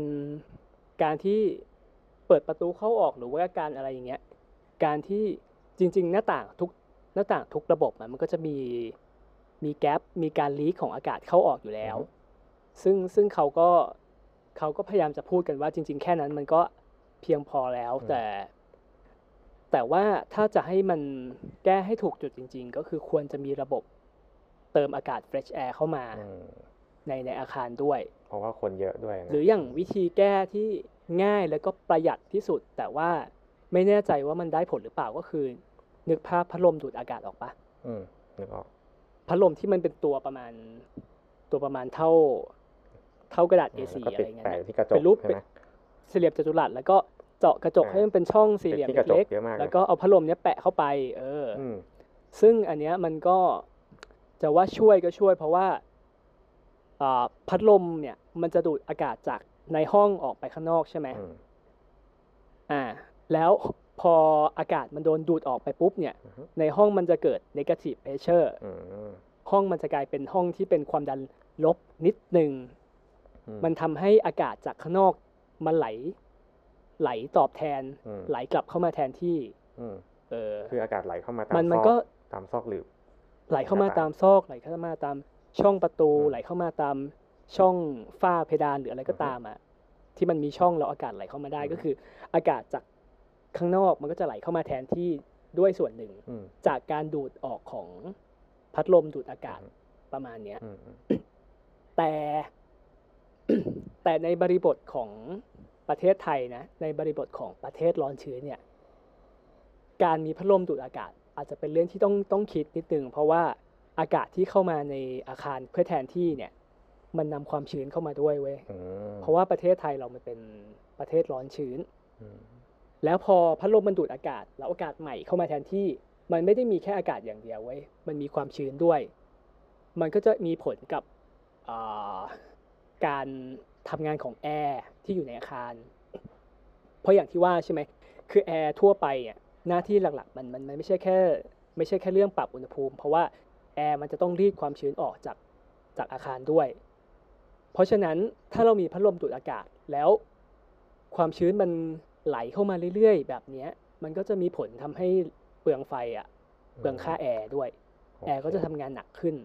เพราะเพราะฉะนั้นไอ้วิธีที่ติดพัดลมดูดอากาศก็คือ เอาไว้มันอาจจะเหมาะกับอาคารที่ต้องการแก้ปัญหาเฉพาะหน้าอืมอะไรเงี้ยออืมอืมโอเคแต่ว่าวิธีที่ดีที่สุดก็คือก็ควรจะควรจะมีระบบเติม fresh air เข้ามาในอาคารด้วย เพื่อทำให้อากาศที่มันมีคาร์บอนไดออกไซด์หนักๆ อยู่ในอาคารเนี้ยไหลออกไปแทนที่ไหลออกไปแล้วก็มีอากาศบริสุทธิ์จากข้างนอกเนี่ยไหลเข้ามาแทนที่ ก็ก็คิดว่าระบบนี้น่าจะเป็น น่าจะเป็น solution ที่ work ที่สุดอืมณตอนนี้นะ คิดว่าอืมตอนก็คือต้องมีระบบนี้เติม fresh air ทำให้นักเรียนหายง่วงได้ เป็นไปได้ว่าจะทำให้หายง่วงได้ เฮ้ยเฮ้ยเราว่ามันน่าจะช่วยมากเลยไออย่างอย่างคุณคุณลองนึกภาพห้องสามหนึ่งเก้าสามหนึ่งเก้าสามสองเก้านึกออกปะอือฮึที่ห้องเล็กๆคณะเราอะ แล้วก็ตึกเก่ามาก ห้องอ่านะฮะอ่าอ่าใช่ แล้วแล้วแอร์มันเป็นแอร์แบบแอร์ทำความเย็นอย่างเดียวอะนึกออกปะมนึกออก เออ เอ้ยแล้วแล้วมีอีกเรื่องหนึ่งเว้ยคือนอกจากคาร์บอนไดออกไซด์แล้วอะสิ่งสิ่งหนึ่งที่มันน่าจะมีผลด้วยก็คือ urea formaldehyde อือฮึนึกออกปะคืออะไรครับ urea formaldehyde เนี่ยจะอยู่ในกาวของเฟอร์นิเจอร์ built-in เว้ยโอ้ไม่ใช่แค่เฟอร์นิเจอร์ built-in อย่างเดียวอะก็คือเป็น มันจะอยู่คือ urea formaldehyde มัน มันมีหน้าที่เป็นกาวเป็นกาว แล้วก็เป็นวัตถุเป็นเป็นตัวประสานให้กับ วัสดุก่อสร้างหลายชนิดอืมที่มันเป็นตัวปิดผิวเป็นตัวตกแต่งในอาคารอืมเช่น พวกไม้ลามิเนตหรือแผ่นฟอร์มิก้าหรือว่าไองาน built-in ทั้งหลายอะไรอย่างเงี้ยซึ่งซึ่ง urea formaldehyde เนี้ยมันมันจะกึ่งกึ่งๆเป็นสารระเหยนิดนึงอะพอเราสูดเข้าไปมันก็จะมึนๆปะอารมณ์คล้ายๆเราดมทินเนอร์อะดมกาวนึกออกปะเด็กดมกาวเออใช่เพลิบมันมันก็จะก็เอจะฟเคเฟกลิ้ต์มกับนะเอฟเฟกต์กับสมองอะนึกออกปะ คือคือมันอาจจะไม่ใช่อ่าเอเอฟเฟกต์มันอาจจะไม่ได้เยอะถึงขั้นเราหยิบกาวมาดมนะแต่ว่ามันมันมีอยู่ในบิวอินอะอืมเพราะฉะนั้นน่ะเราก็จะได้ได้เอฟเฟกต์จากมันทีละนิดทีละนิด สมมติเรานั่งอยู่ในห้องชั่วโมงหนึ่งเนี้ยห้องที่มันมีเฟอร์นิเจอร์บิวอินหรือ ห้องที่มันมี ห้องที่มันไม่มีระบบไหลเวียนอากาศอะไรเงี้ยอืมเราก็จะได้เอฟเฟกต์จากทั้งคาร์บอนไดออกไซด์แล้วก็ urea formaldehyde เลยอืมซึ่งสองอย่างเนี้ยเอฟเฟกต์กับ performance ของสมอง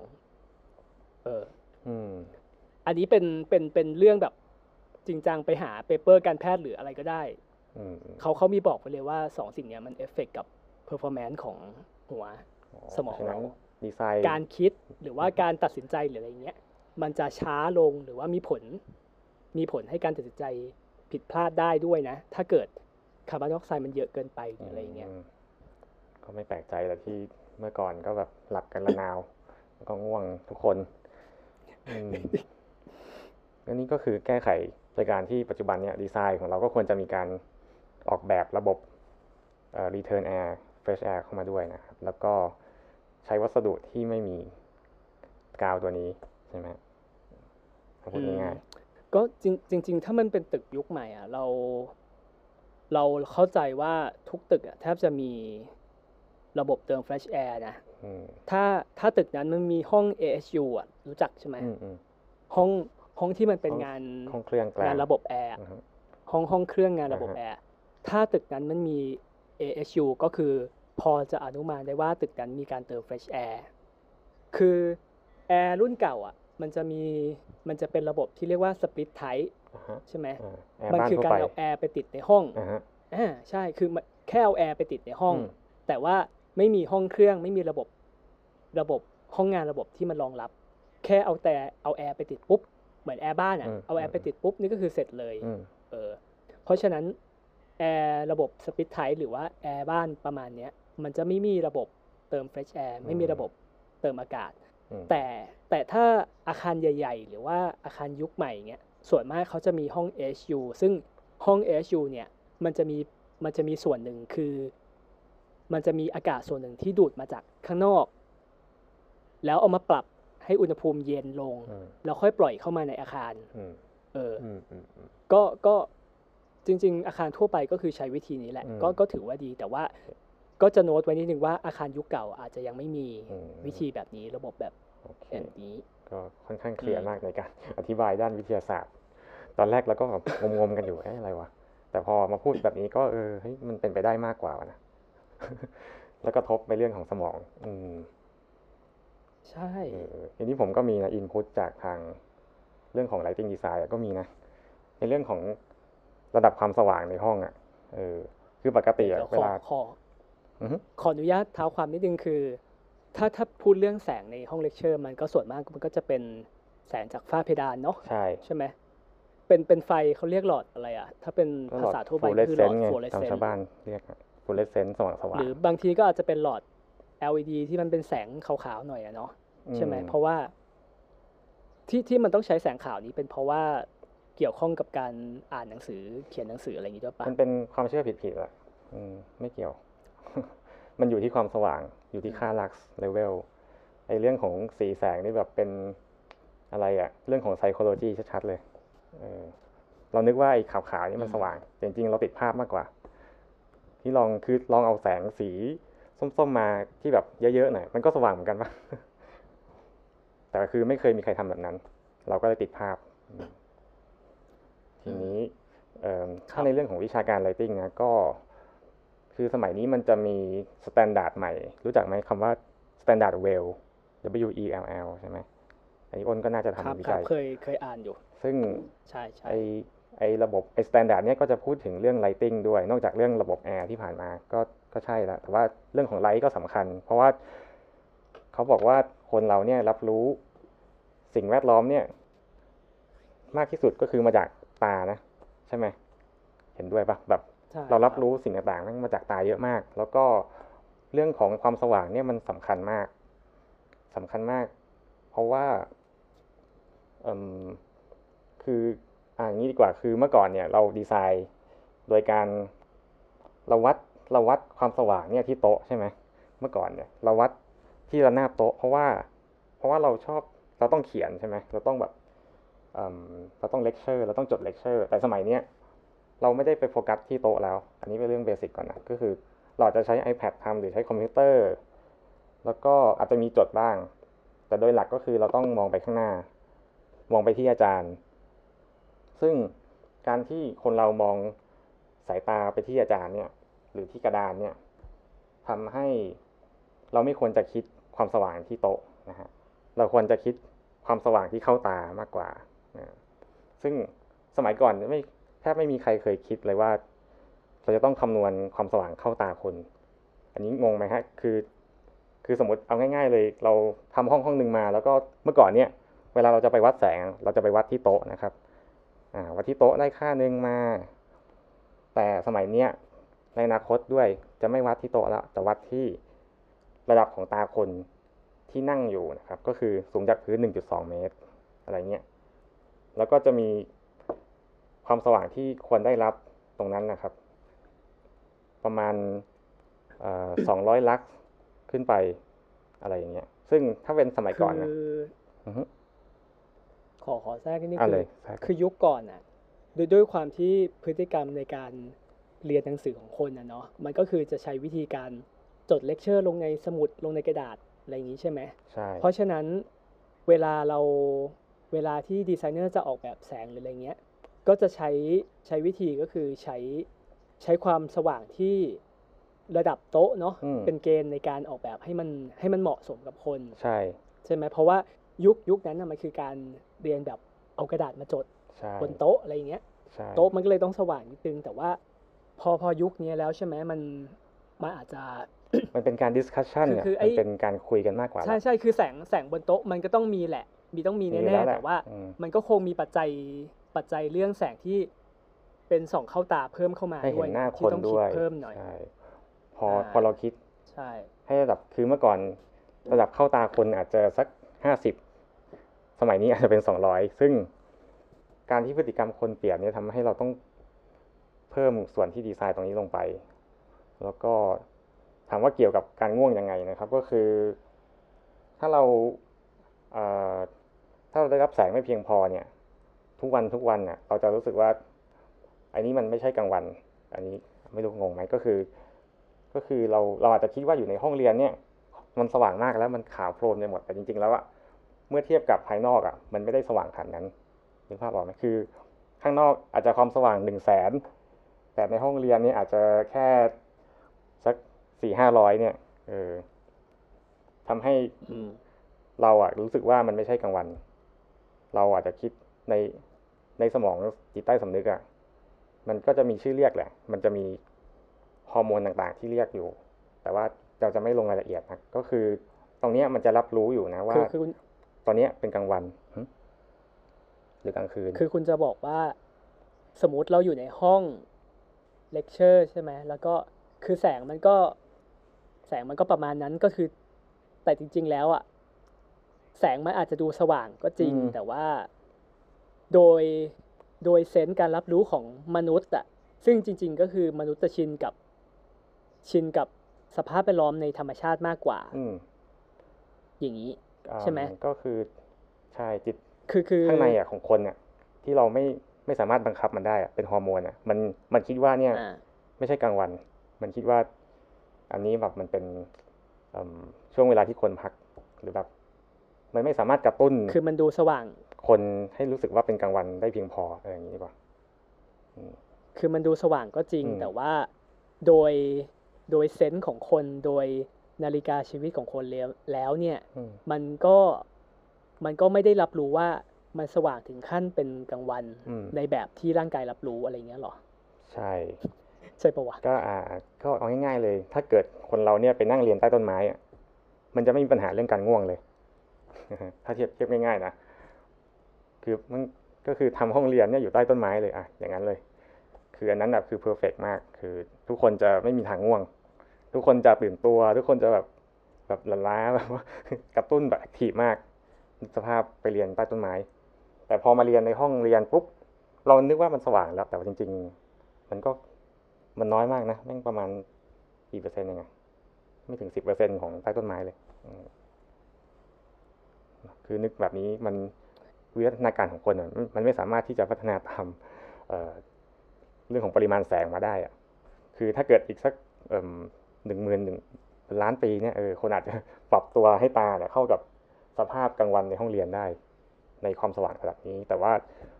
ในยุคนี้มันไม่ทันเราก็ต้องดีไซน์ให้ความสว่างเนี่ยเพียงพอ ที่จะมากระตุ้นฮอร์โมนข้างใน ให้คนคิดว่าเป็นกลางวันออพออ่านนี้ดีกว่าก็คือว่าถ้าเกิดแสงสว่างไม่เพียงพอไอเด็กเนี่ยที่ที่เรียนอยู่เนี่ยก็จะนึกว่าเป็นกลางคืนฮอร์โมนข้างในนะมันก็จะรู้สึก ง่วงไปเรื่อยๆ แล้วเรื่องของนาฬิกาคืชีอวิตร่างร่างร่างกายมนุษย์มันจะมีมันจะตอบสนองเหมือนกับว่าเป็นกลางคืนอะไรเงี้ยหรอ ถ้าแสงมันน้อย ก็คือมันเรียกว่าการกระตุ้นดีกว่าอืมการที่แสงอืมไม่ได้ตามกำหนดนะแสงที่มันน้อยเกินไปทำให้มันไม่สามารถกระตุ้นฮอร์โมนให้บอกว่าไอ้ช่วงเนี้ยคือกลางวัน มันจะเหมือน มันกระตุ้นไม่พอดีกว่าเรียกว่างี้ดีกว่า พอมันกระตุ้นไม่พอปุ๊บคนนาฬิกาชีวิตของคนมันก็จะเลื่อนเรื่อยๆจนกระทั่งวันหนึ่งทุกวันทุกวันเลื่อนเลื่อนสมมติเลื่อนวันละสักสิบห้านาทีอ่านี้ดีกว่า พอเรียนเรียนไปสักสองเดือน เริ่ม เริ่มนอนดึกแล้ว เริ่มแบบตื่นสายแล้วอย่างนี้ดีกว่า คือเหมือนกับว่าสิบโมงตอนที่เรียนอยู่เนี่ยอาจจะรู้สึกว่าเป็นเป็นแบบหกโมงเช้าอะไรอย่างนี้ เอ้ยนาฬิกาชีวิตคนมันเลื่อนได้ปะเลื่อนเลื่อนได้ เหมือนกับที่มันตามเลื่อนตามพฤติกรรมแล้วแต่คนอะไรเงี้ยนะเหมือนกับที่เราเจ็ตแลกอะเหมือนกันเลย เวลาที่เราย้ายถิ่นฐานไปแบบรวดเร็วนาฬิการชีวิตน่ะยังเหมือนเดิมไหมเรานอนไม่หลับใช่ไหมมันเหมือนกันอืมถ้าสมมติว่าแสงไม่เพียงพออะอืมไอฮอร์โมนเนี่ยมันก็จะ มันก็จะเหมือน ชิปไปเรื่อยๆ คือมันจริง ๆ แล้วนาฬิกาของคนเรา มันไม่ใช่ยี่สิบสี่ชั่วโมง มัน มันเป็นอะไรนะ เอ่อ ไม่ถึงยี่สิบสี่ชั่วโมง มันยี่สิบสามชั่วโมงกับอีกไม่รู้กี่นาทีอะเออทำให้ถ้าเราไม่มีการกระตุ้นอะจากแสงที่เพียงพอทำให้คนเราแบบตื่นสายไปเรื่อยๆ ตื่นสายมากขึ้นเรื่อยๆ ก็คืออย่างอย่างถ้าดูตอนนี้ก็คือคนที่สมมติกักตัวอยู่ในบ้านโควิดใช่ไหม เราไม่ได้ออกไปไหนเลย อยู่บ้านมืดๆก็จะรู้สึกว่าว่าแบบเราอยากนอนดึกมากขึ้น เรานอนไม่หลับมากขึ้นอย่างนี้ดีกว่า เราก็จะตื่นสายมากขึ้นเรื่อยๆถ้าเราไม่ได้รับการกระตุ้นที่เพียงพอจากค่าแสงที่มาเข้าสายตาอะไรอย่างนี้อันนี้มันเป็นเหตุผลหลักๆก็คือ เป็นเรื่องนาฬิกา ชีวิตใช่ไหม ใช่เป็นเรื่องกลไกชีวภาพของร่างกายใช่ไหมใช่ ที่ ที่ใช่ที่ที่คุณพูดถึงก็คือเหมือนว่า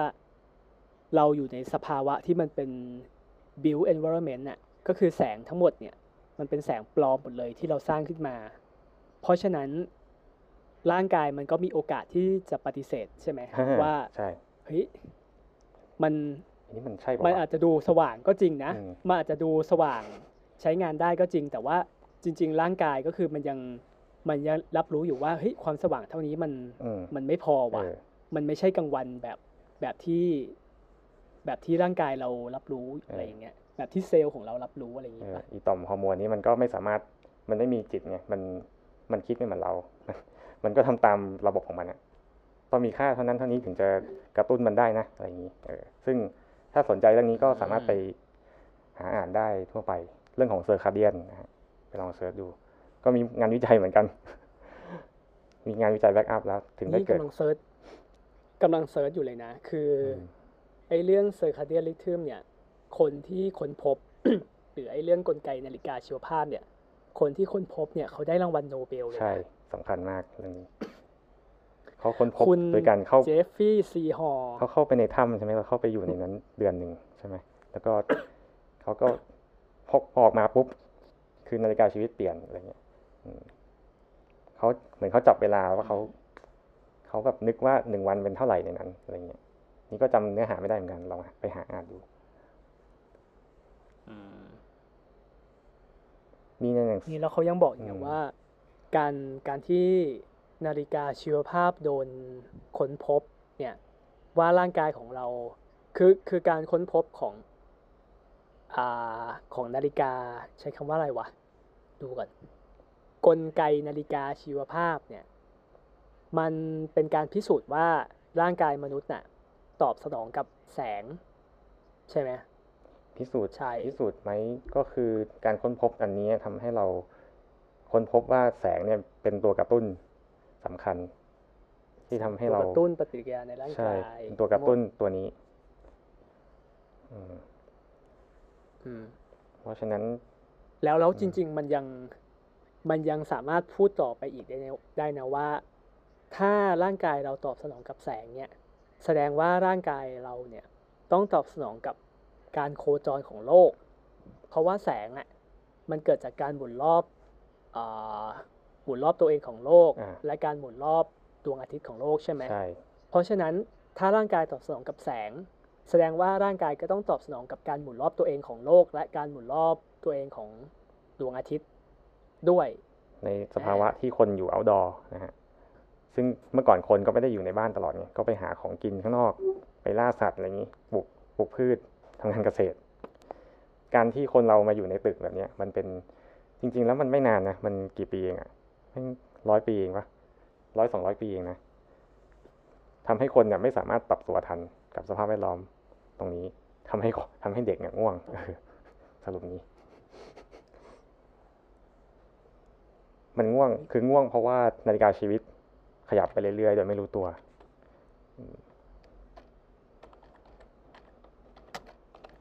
ขยับจนแบบ จนแบบเฮ้ยตอนบ่ายนี่กลายเป็นตอนเช้าเลยอะไรอย่างนี้นึกออกไหมหรือตอนบ่ายกลายเป็นตอนค่ำอะไรอย่างนี้ ตอนบ่ายในเวลาเวลาจริง ๆ กลายเป็น ตอนค่ำในจิตในในร่างกาย เอออืมขยับไปเรื่อยๆโดยไม่รู้ตัว ทุกวันทุกวันทุกวันทำให้แบบสับสนไปหมด เพราะฉะนั้นการแก้ไขปัญหาก็คือต้องออกแบบให้แสงสว่างเพียงพอเออจบ แต่เพราะว่าอะไรรู้ไหมทำทำไมถึงไม่ไม่ยอมทำให้มันเพียงพอแต่แรก เพราะว่าต้นทุนในการออกแบบมันสูงมาก เรียกว่าคูณสองเลยนะเขาถึงลิมิตอยู่แค่คำว่าระดับ แค่นี้พอที่แบบใช้งานได้ คือคือเมื่อก่อนเนี่ย เราไม่ได้คิดในเรื่องของของชีวภาพตรงนี้เลย เราคิดแต่เรื่องว่าเฮ้ยจะมองเห็นทำงานได้ไหมเท่านั้นเองพอในปัจจุบันเนี่ยมันไม่เพียงพอละเรามีงานวิจัยต่างๆ พิสูจน์ว่าทำให้คนง่วงนะนู่นนี่ เพราะฉะนั้นการดีไซน์แบบใหม่เนี่ยก็จะเปลี่ยนไป อืมอันนี้อ้นจะพูดอะไรนะคำว่าเพียงพอนี้มันคือประมันคือโซลูชันประมาณไหนวะ มันมีใส่อ่าฮะ ใส่โคมไฟเพิ่มเหรอ หรือว่าเอา daylight เข้ามาเพิ่มเยอะๆอย่างเงี้ยหรอก็ได้เหมือนกันหรือว่ายังไง ใช้ไฟเพิ่มก็ได้ ใช้หลอดไฟเพิ่มก็ได้ หรือเอา daylight เข้ามาก็ได้อ่านี่ยังไม่พูดถึงเรื่องเรื่องของ glare เลยนะ glare ก็คืออ่าอ่าไม่พูดดีกว่า glare ก็คือความความแบบมองเห็นไม่ดีเออภาษาไทยแม่งอะไรไม่รู้ แสงบาดตา แสงบาดเออพัดตา นั่นแหละ ก็ยังไม่ได้พูดถึงเรื่องนี้นะ ก็แค่เรื่องความสว่างเองอืมซึ่งมันเป็นปัจจัยสำคัญ แต่ว่าถ้าเกิดแสงมาตายิ่งมากก็ยิ่งทำให้คนจะต้องเพ่งก็ต้องแบบใช้ใช้สมองเยอะมากขึ้น ในการทำงานก็ยิ่งทำให้สมองปั่นป่วนไปอีกเออจริง ๆ มันอยู่ที่ทิศทางของแสงมากกว่าเนาะ คือความสว่างอะความสว่างยังไงคนมันก็ต้องการแสงที่มันสว่างอยู่แล้วเนาะอ่าฮะใช่ไหมอ่าฮะ แต่ว่าทิศทางอะปัจจุบันเนี่ย คือการเอา daylight เข้ามาในตึกมันเกิดจากการทำหน้าต่างเป็นช่องใหญ่ ๆ ใช่ไหมซึ่งมันจะเป็นแสงที่เข้าจากด้านข้างเออแต่ว่าถ้าเราสามารถเปลี่ยนให้ daylight หรือว่าแสงเนี่ย มันเข้าจากด้านบนเข้ามาจากฝ้าเพดานได้อะไรอย่างเงี้ย มันก็น่าจะช่วยให้ลดประเด็นเรื่อง แกลเรื่องแสบตาเรื่องอะไรไปนิดนึงเดี๋ยวปะอ่าช่วยเราก็ได้ความสว่างด้วยใช่ใช่โอเคก็อันนี้เรื่องของแกลอาจจะไม่ได้เกี่ยวกับความง่วงเท่าไหร่ก็จะไม่พูดแล้วกันอืมก็ประมาณนี้ ก่อนที่จะงงไปมากกว่านี้ จริงจังจังวะอะแล้วก็ อะคือคือคุณกำลังจะบอกว่า คือ สภาพแสงที่เราใช้กันในห้องเลคเชอร์เนี่ย มันอาจจะดูเหมือนสว่าง อาจจะดูเหมือนเพียงพอแต่จริง ๆ แล้วอะ มันก็หลอกเซลล์ในร่างกายไม่ได้ใช่ไหมใช่เออใช่เออมันหลอกก็เหมือนโควิดเพราะว่าอะร่างกายหลอเราโควิดไม่ได้เออเออร่างกายเรารับรู้ว่าเฮ้ยแสงแค่เนี้ย มันก็คือเป็นภาพมันคือกลางคืนมันคือบรรยากาศแห่งการนอนใช่ไหมคือมันอาจจะพอให้อ่านหนังสือก็จริง แต่ว่า ร่างกายเราอะเรตินาหรือเซลล์สมองหรืออะไรใช่เงี้ยใช่มันรับรู้เออว่าแสงแค่เนี้ย มันสว่างก็จริงแต่มันไม่พอหรอกที่จะเรียกว่ากลางวันอะไรอย่างเงี้ยปะเออนั่นแหละก็คงจะบ่นๆอยู่แหละเฮ้ยนี่มันกลางคืนอยู่ว่ะเออก็เลยทำให้ร่างกายเราแบบ ปรับโหมดตัวเองไปอยู่ใน ปรับโหมดตัวเองไปอยู่ในนาฬิกาชีวิตไม่ได้ปรับดีกว่าอันนี้ถ้าถ้าพูดที่ถูกมากขึ้นนะก็คือ การที่นาฬิกาชีวิตไม่ได้ถูกปรับจากการกระตุ้นโดยแสงเพียงพอ ทำให้คนน่ะนาฬิกาชีวิตเลื่อนไปเรื่อยๆ จนกระทั่งตอนบ่ายจะกลายเป็นกลางคืน ในสมองอะไรอย่างนี้อืมทำให้คนง่วงตอนบ่าย เชี่ยน่ากลัวจังวะนี่คือเรื่องจริงนะทำยังไงถึงจะไม่ง่วงอะ มีโซลูชันอะไรง่ายๆไหมก็อย่างต้องไปนั่งทำงานในที่ที่มันมีแดดส่องอะไรเงี้ยหรอใต้ต้นไม้แสงส่องเงี้ยหรออืมแต่ร้อนนะไม่ง่วงแน่นั่งข้างหน้าต่างเนี่ยพอได้ไหมข้างหน้าต่างได้ได้ แต่ต้องไม่แกลนะ เออเนี่ยนั่งหันหัน ถ้าถ้าตามปกติก็คือ ตามตามสูตร สูตรก็คือควรจะหันหน้าต่างไปทางทิศเหนืออะไรอย่างงี้ป่ะ แล้วก็ให้แสงเข้าทางด้านข้างอะไรอย่างงี้ผป่ะมก็ไม่มีสูตรตายตัวหรอก เอาแค่เข้าตาให้เพียงพอ แล้วก็ไม่ไม่แกลแค่นั้นเอง ซึ่งก็ยากนะเพราะฉะนั้นส่วนใหญ่ก็จะเป็นการทำไฟแบบแบบ artificial แหละทำทำขึ้นมาโดยคน daylight อาจจะยาก โดยเพราะว่ามีข้อจำกัดนู่นนี่เยอะแยะ แต่ถ้าทำได้ก็ดีมาก ถ้า daylight ได้ร้อยเปอร์เซ็นต์่ะคือสุดยอดมาก คือ perfect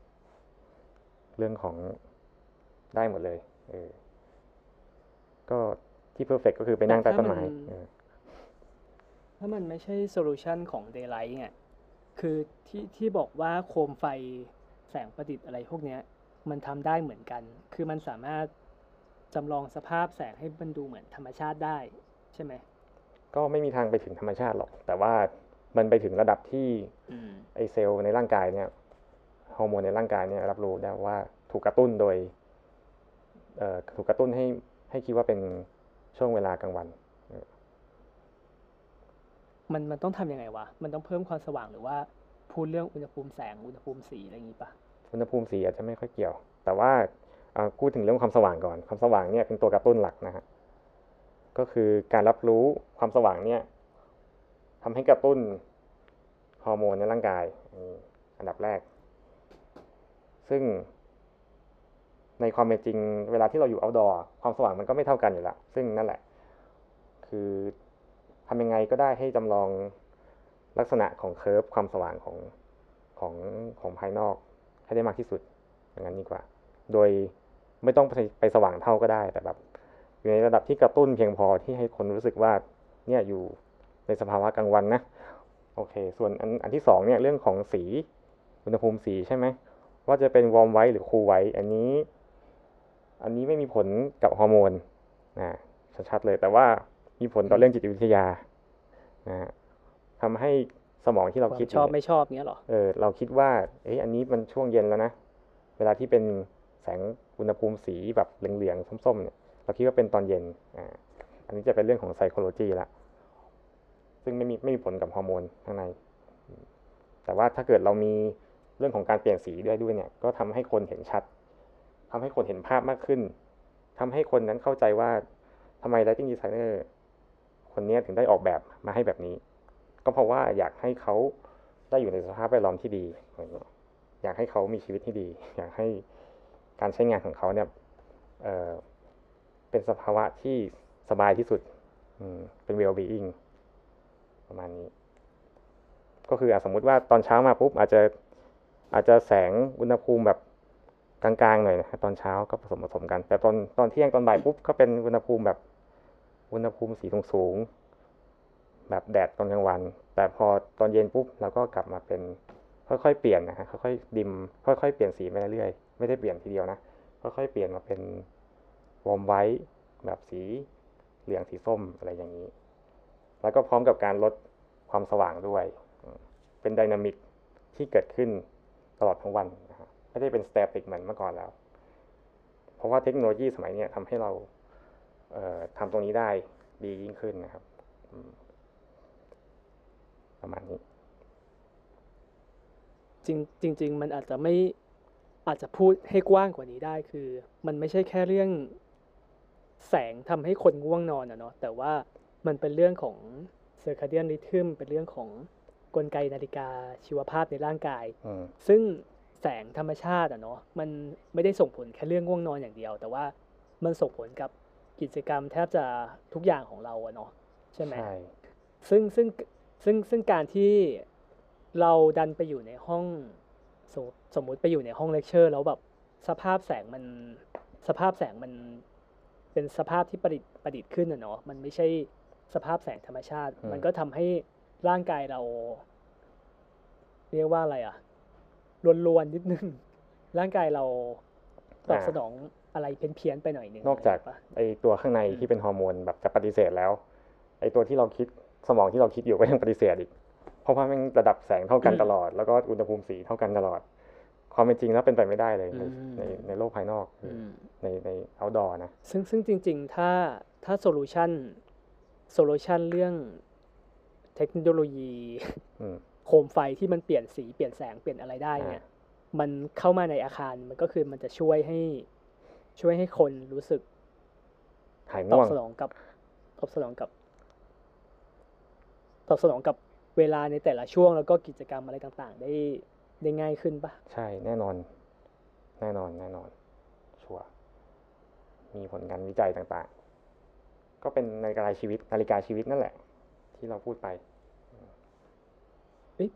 เพราะเพราะฉะนั้นในอนาคตมันก็มีโอกาสใช่ไหมว่าไอ้โคมไฟที่เราเห็นเห็นนะไอ้หลอดไฟบนฟ้าที่เราเห็นเห็นทั่วไปเงี้ยในอนาคตมันมีโอกาสที่มันจะเปลี่ยนสี ไปได้ทีละนิด ใช่ ก็ไม่ต้องอเปลี่นายนคต ความสว่างไปได้ทีละนิด ตอนนี้ก็มีแล้วใช่ไหม ใช่ก็มีมาสักเพื่อพักเพื่อแล้วเรียนแบบเรียนแบบแสงธรรมชาติอะไรเงี้ยใช่ ตอนนี้ก็มีแล้วที่ผมออกแบบอยู่ที่กำลังสร้างก็มีแล้วนะฮะเดี๋ยวไว้เดี๋มัยนวพามีคุณแล้วอ้แต่นไปมันดู ไม่ได้แบบแพร่หลายในใช่ มันที่ไหนหรอใช้ต้นทุนเยอะ ก็เดี๋ยว บ้านคุณเหรอ ไม่ใช่อะ บ้านไม่ต้องก็ได้ ก็เป็นเป็นเป็นแคมปัสแห่งหนึ่งในกรุงเทพครับอื มมันคือ LED ที่ที่ปรับได้ใช่ไหมใช่ เป็นการโปรแกรมอืมอันนี้หลักๆ คือปรับอะไรบ้างเนี่ย ปรับความสว่างกับกับ color ใช่ temperature ใช่เลยนี่หรอแล้วก็ เออ นั่นแหละอืมประมาณนั้น ที่ที่รู้เนี่ยเป็นเพราะว่าพอดีมีมีนักเรียนญี่ปุ่นคนหนึ่งเป็นนักเรียนปอโทเขาทำวิจัยเรื่องนี้เลยอืม เขาเขามีเครื่องเครื่องเอาไว้ปรับ color temperature ให้กับแสงในอาคารอะไรอย่างเงี้ยแล้วก็เขาเขาไปทดลองทำในตึกจริง ไปทดลองปรับปรับ color temperature แล้วก็ความสว่างในตึกจริง แล้วก็ให้คนทำแบบสอบถามว่ารู้สึกสบายไหมตอบอะไรอย่างเงี้ย เออถามฟีดแบ็ของคนอย่างเงี้ย เคยเคยเห็นเขาทำอยู่บ้าง ก็เลยพอพอนึกภาพออกอยู่ ก็คือนั่นแหละพวกเนี้ยที่เราพูดกันมาเนี่ย น่าจะช่วยให้เด็กหายง่วงได้ สรุปอย่างนี้ จริงว่าๆช่วยก็ไม่ได้หายง่วงหรอกแต่อะอารมณ์อารมณ์ประมาณว่ามาอธิบายให้ฟังว่าเฮ้ยจริง ๆ มันมีการที่คุณง่วงนอนอะ อาจจะไม่ได้ผิดที่ตัวคุณเองอย่างเดียวได้อาจจะเป็นพูดดีควาพูดมดีอาจจะอาจจะเป็น default หนึ่งของ default หนึ่งของอาคารเป็นเป็นเป็นความไม่พอดีของงานระบบ ทั้งเรื่อง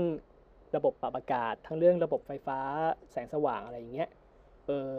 จริง ๆ มนุษย์เราอะเนาะมันอยู่ในสภาพแวดล้อมที่สร้างขึ้นหรือที่เขาเรียกว่า build environment เนี่ยอืมมันก็มันก็ยังไม่ค่อยเอาจริง ๆ ถึงแม้เราจะอยู่ในตึกมาอย่างที่หลุงบอกว่าอยู่ในตึกมาร้อยปีแล้วก็ตาม แต่ว่าร่างกายเรามันก็ไม่ได้ปรับตัวกันได้ง่ายๆเนาะนานเซลล์อีกนานเซลล์ในร่างกายอืมมันก็ไม่ได้ปรับตัวได้ง่าย ๆ ขนาดล้านั้นนนะปีกว่าจะปรับ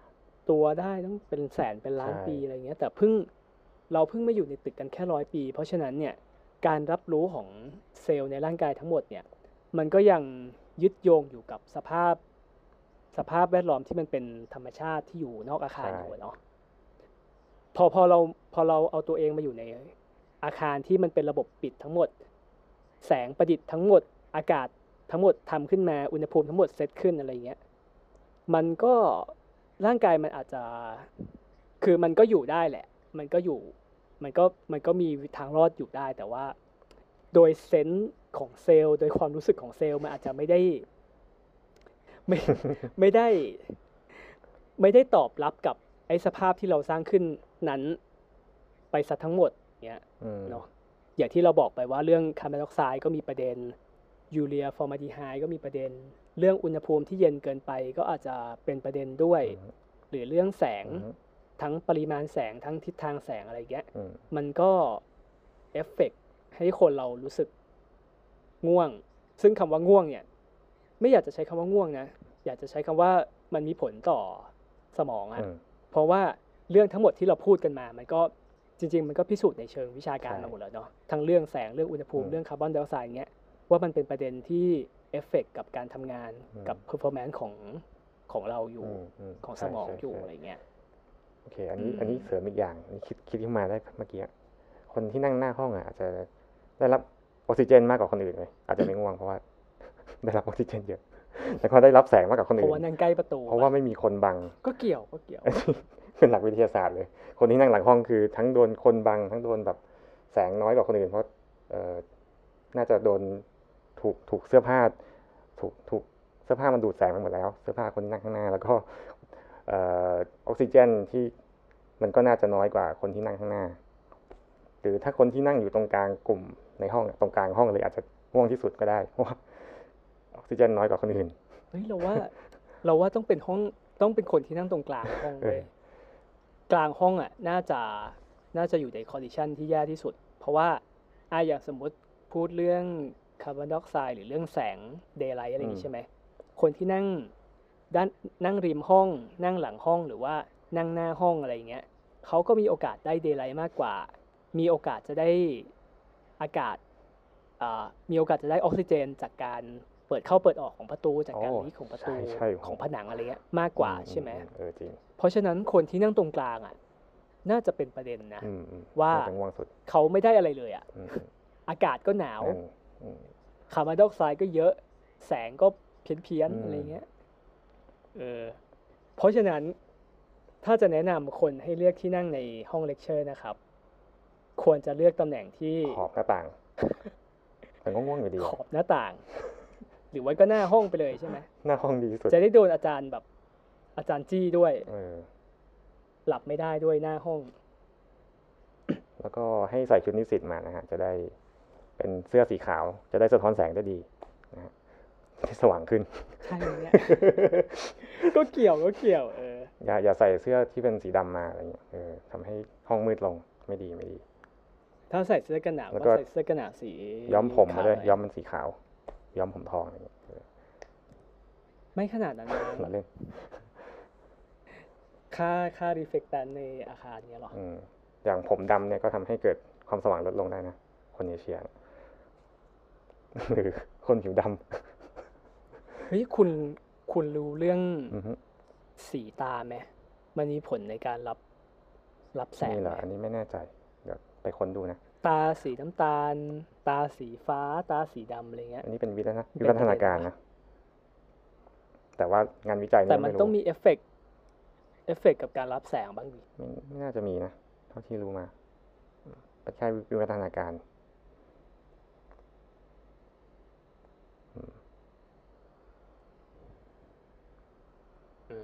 ก็จำได้ว่าเออคนฝรั่งเนี่ยก็คืออยู่ในสภาพแวดล้อมแบบเออเป็นเป็นหิมะใช่ไหมก็เป็นขาวโพลนหมดเลย ตาก็จะเป็นฟ้าๆก็จะเพื่อให้เข้ากับสภาพแวดล้อม แต่ว่าถ้าเกิดเป็นคนเอเชียนะอยู่ในป่าอะไรเงี้ยก็มืดหน่อย ไม่มีหิมะครับโอเคมันมันเป็นไปได้ไหมว่าคนที่ตาสีอ่อนอะตาฟ้าอะไรเงี้ย จะรับแสงได้มากกว่าคนที่ตาสีเข้ม จะชินไม่ใช่คำว่ารับอะจะชินกับแสงที่สว่างเยอะกว่าคนตาสีเข้มเป็นไปได้ไหมไม่รู้จริงๆ อันนี้ฝากฝากอ้นไปหางานวิจัยดู อันนี้เราก็ยังไม่ได้ไม่มีข้อมูลตรงนี้เหมือนกันอะพอพอยกตัวอย่างเราเราคิดง่ายๆใช่ไหมคนที่เป็นตาสีฟ้าเงี้ยความทึบแสงของตามันก็จะน้อยกว่าใช่ไหมเนอะอืมจริงเหรอแสงมันก็ส่อง เฮ้ยจริงปะไม่วะรู้เออเดี๋ยวลองลองไปค้นดูก่อน เออนั่นแหละ อืม ครับ มีเหตุผลอะไรเพิ่มเติมไหมครับทำไมนักเรียนนิสิตนักศึกษาถึงชอบง่วง ระหว่างที่เราเรียนเลคเชอร์ นึกไม่ออกแล้วที่พูดมาเยอะมากจนน่าจะเคลียร์แล้วว่าเป็นเรื่องของสภาพแวดล้อมเนาะเป็นหลักเลยแล้วก็เรื่องของการใช้ชีวิต อะไรอย่างนี้กิจกรรมต่างๆ ที่ไม่ลงตัว ที่เราจัดการไม่ได้ การแบ่งเวลาเออแบบไม่ลงตัวอะไรอก็ย่างนี้ฝากน้องๆนิสิตนักศึกษาให้แบ่งเวลาดีๆ แล้วก็เอ่อนั่งใกล้หน้าต่างหรือว่านั่งนั่งบริเวณที่มีออกซิเจนเยอะนะฮะแล้วก็หลีกเลี่ยงห้องที่มีแสงไม่ดีนะฮะแล้วก็อืม แต่งชุดนิสิตนักศึกษาไป จะได้แสงสะท้อนเยอะขึ้น ได้สว่างขึ้นประมาณนี้นะฮะอืมขนาดนั้นครับ แต่จริง ๆ มันก็หึคุณคุณคุณคุณเบลมไหมว่าการที่นอนหลับในห้องมันเป็นเรื่อง เป็นเรื่องไม่ควรทำอันนี้พอพอคุยคุยกันมา แล้วก็คิดว่า มันก็หลีกเลี่ยงไม่ได้ คือตอนแรกคิดว่าเฮ้ยทำได้ไงวะ แต่พอคุยคุยไปคุยมานี่คือเออเริ่มเข้าใจแล้วว่า เกิดอะไรขึ้นกับนิสิตคนนั้น นักศึกษาคนนั้นเฮ้ยแต่มันเป็นเรื่องเป็นเรื่องที่เข้าใจได้เออนะเว้ยเข้าใจได้ว่ามันมีโอกาสจะง่วงใช่อะใช่แต่ว่าถ้าจะไปถึงขั้นหลับเลยอย่างเงี้ย มันก็ มันก็มันก็อาจจะเป็นเป็นเรื่องวุฒิเกินไปหน่อยมั้งเป็นวุฒิภาวะปะ เออเอ้ยเพราะว่าอย่างตอนที่ผมเรียนปอโทเนี่ยก็คือ มันน้อยคนมากอะที่จะหลับ มันเพราะว่าเรามีความรับผิดชอบมากขึ้นในชีวิต เราต้องเราเสียเงินมาเรียนเอง เราจ่ายตังค์เอง เราแบบต้องรับผิดชอบตรงนี้ แต่พอเราตอนปอตรีเนี่ยมันแบบเฮ้ยก็ไม่ต้องเสียเงินเอง ก็ยังไม่ต้องทำงาน ก็ใช้ชีวิตเต็มที่วะแบบ เรียนนี่เป็นเรื่องรองกิจกรรมเรื่องหลักอะไรอย่างนี้อาจจะเป็น mindset ใช่นะฮะใช่อีกส่วนหนึ่ง ก็ก็ก็เรื่อง mindset ก็คงเป็นเหตุผลส่วนบุคคลเนาะแต่ว่าอย่างที่เราสองคนได้คุยคุยกันไป ก็คิดว่าไอ้ประเด็นเรื่องสภาพแวดล้อมอะเรื่องที่มันเกี่ยวกับ environment ทั้งหมดเนี่ยน่าจะเอฟเฟกด้วยส่วนหใช่นึ่งแหละใช่ใช่แน่นอนทั้งทั้งทั้งบรรยากาศในการเรียนบรรยากาศในการสอน บรรยากาศในเรื่องของแสงอุณหภูมิ ความชื้นอะไรทั้งหมดทั้งหลายเนี่ยอืมอืมก็ ก็ก็มีส่วนก็มีส่วนมีส่วนแน่ใช่ๆยืนยันมีส่วนแล้วก็ไม่ไม่น่าแปลกใจเท่าไหร่ที่เวลาเราเข้าไปในห้องเลคเชอร์เราถึงง่วงนอนใช่ไม่แปลกใจอืมเพราะเพราะเพราะมันมีจริงๆเมื่อกี้คุยกันมาก็มีเหตุหลายเหตุผลใช่มากเลยนะแล้วมันทุกอย่างมันก็ดู ดูเป็นไปได้ดูเชื่อได้อะนะอืมอืมโอเค ครับ ผม ก็ วันนี้ก็ลาไปก่อนนะครับ คุยคุยกันเรื่องแบบ คุยกันเรื่องไม่ซีไม่ซีเรียสมาก แต่ปรากฏว่าเออเฮ้ยเหตุผลที่ให้มาแบบเชื่อเรื่องเป็นเรื่องเป็นเรื่องราวไหนเลยวะวะแค่แค่อยากจะรู้ว่าเอ้ยทำไมเราเราถึงนอนหลับในห้องแต่ปรากฏว่าโอ้โหอืมลากยาวไปถึงมานี่ได้ไงวะเรื่อง circadian rhythm นาฬิกาชีวิต เรื่องระบบปรับอากาศเลยเออถึงขั้นนั้นเออเลยนะครับ ก็คิดว่าหัวข้อประมาณนี้เป็นหัวข้อที่ดีเหมือนกันนะอืมอืมอาจจะเริ่มต้นมาด้วยแบบ topic ง่ายๆเนาะที่แบบtopic ที่เป็นปัญหาในชีวิตประจำวัน หรือว่าความเฮงซวยที่เราไปเจอมา แล้วก็มาถามกันอย่างเงี้ย แล้วก็ค่อยมาคุยว่า จริง ๆ มันมี factor มีเหตุผลอะไรบ้างเออที่ก็ดีนะที่นำไปสู่นำไปสู่ปัญหานั้นได้อย่างเงี้ยก็อืมก็นั่นแหละครับนะครับ ก็ฝากเอาไว้นะครับสำหรับคนที่คิดจะนอนหลับในห้องก็ ฟังแล้วอาจจะรู้สึกว่า เฮ้ยเชี่ย ไม่น่าแปลกเลยว่ะที่กูง่วง แต่ว่าก็ก็ก็ฝากไว้นิดนึงว่าจะตัดสินใจถึงขั้นหลับเลยไหมก็ไปคิดดูอีกทีนะครับ ก็เป็นเรื่องของ เรื่องของเรื่องแต่ละบุคคลแล้วกันอืมนะครับ ก็วันนี้ขอบคุณพี่หลุงนะครับครับ ที่มาแชร์ประสบการณ์เรื่องเซคาดิเซคาเดียริทึมนะครับครับคราวหน้าก็ช่วยคิดท็อปิกมาด้วยนะครับ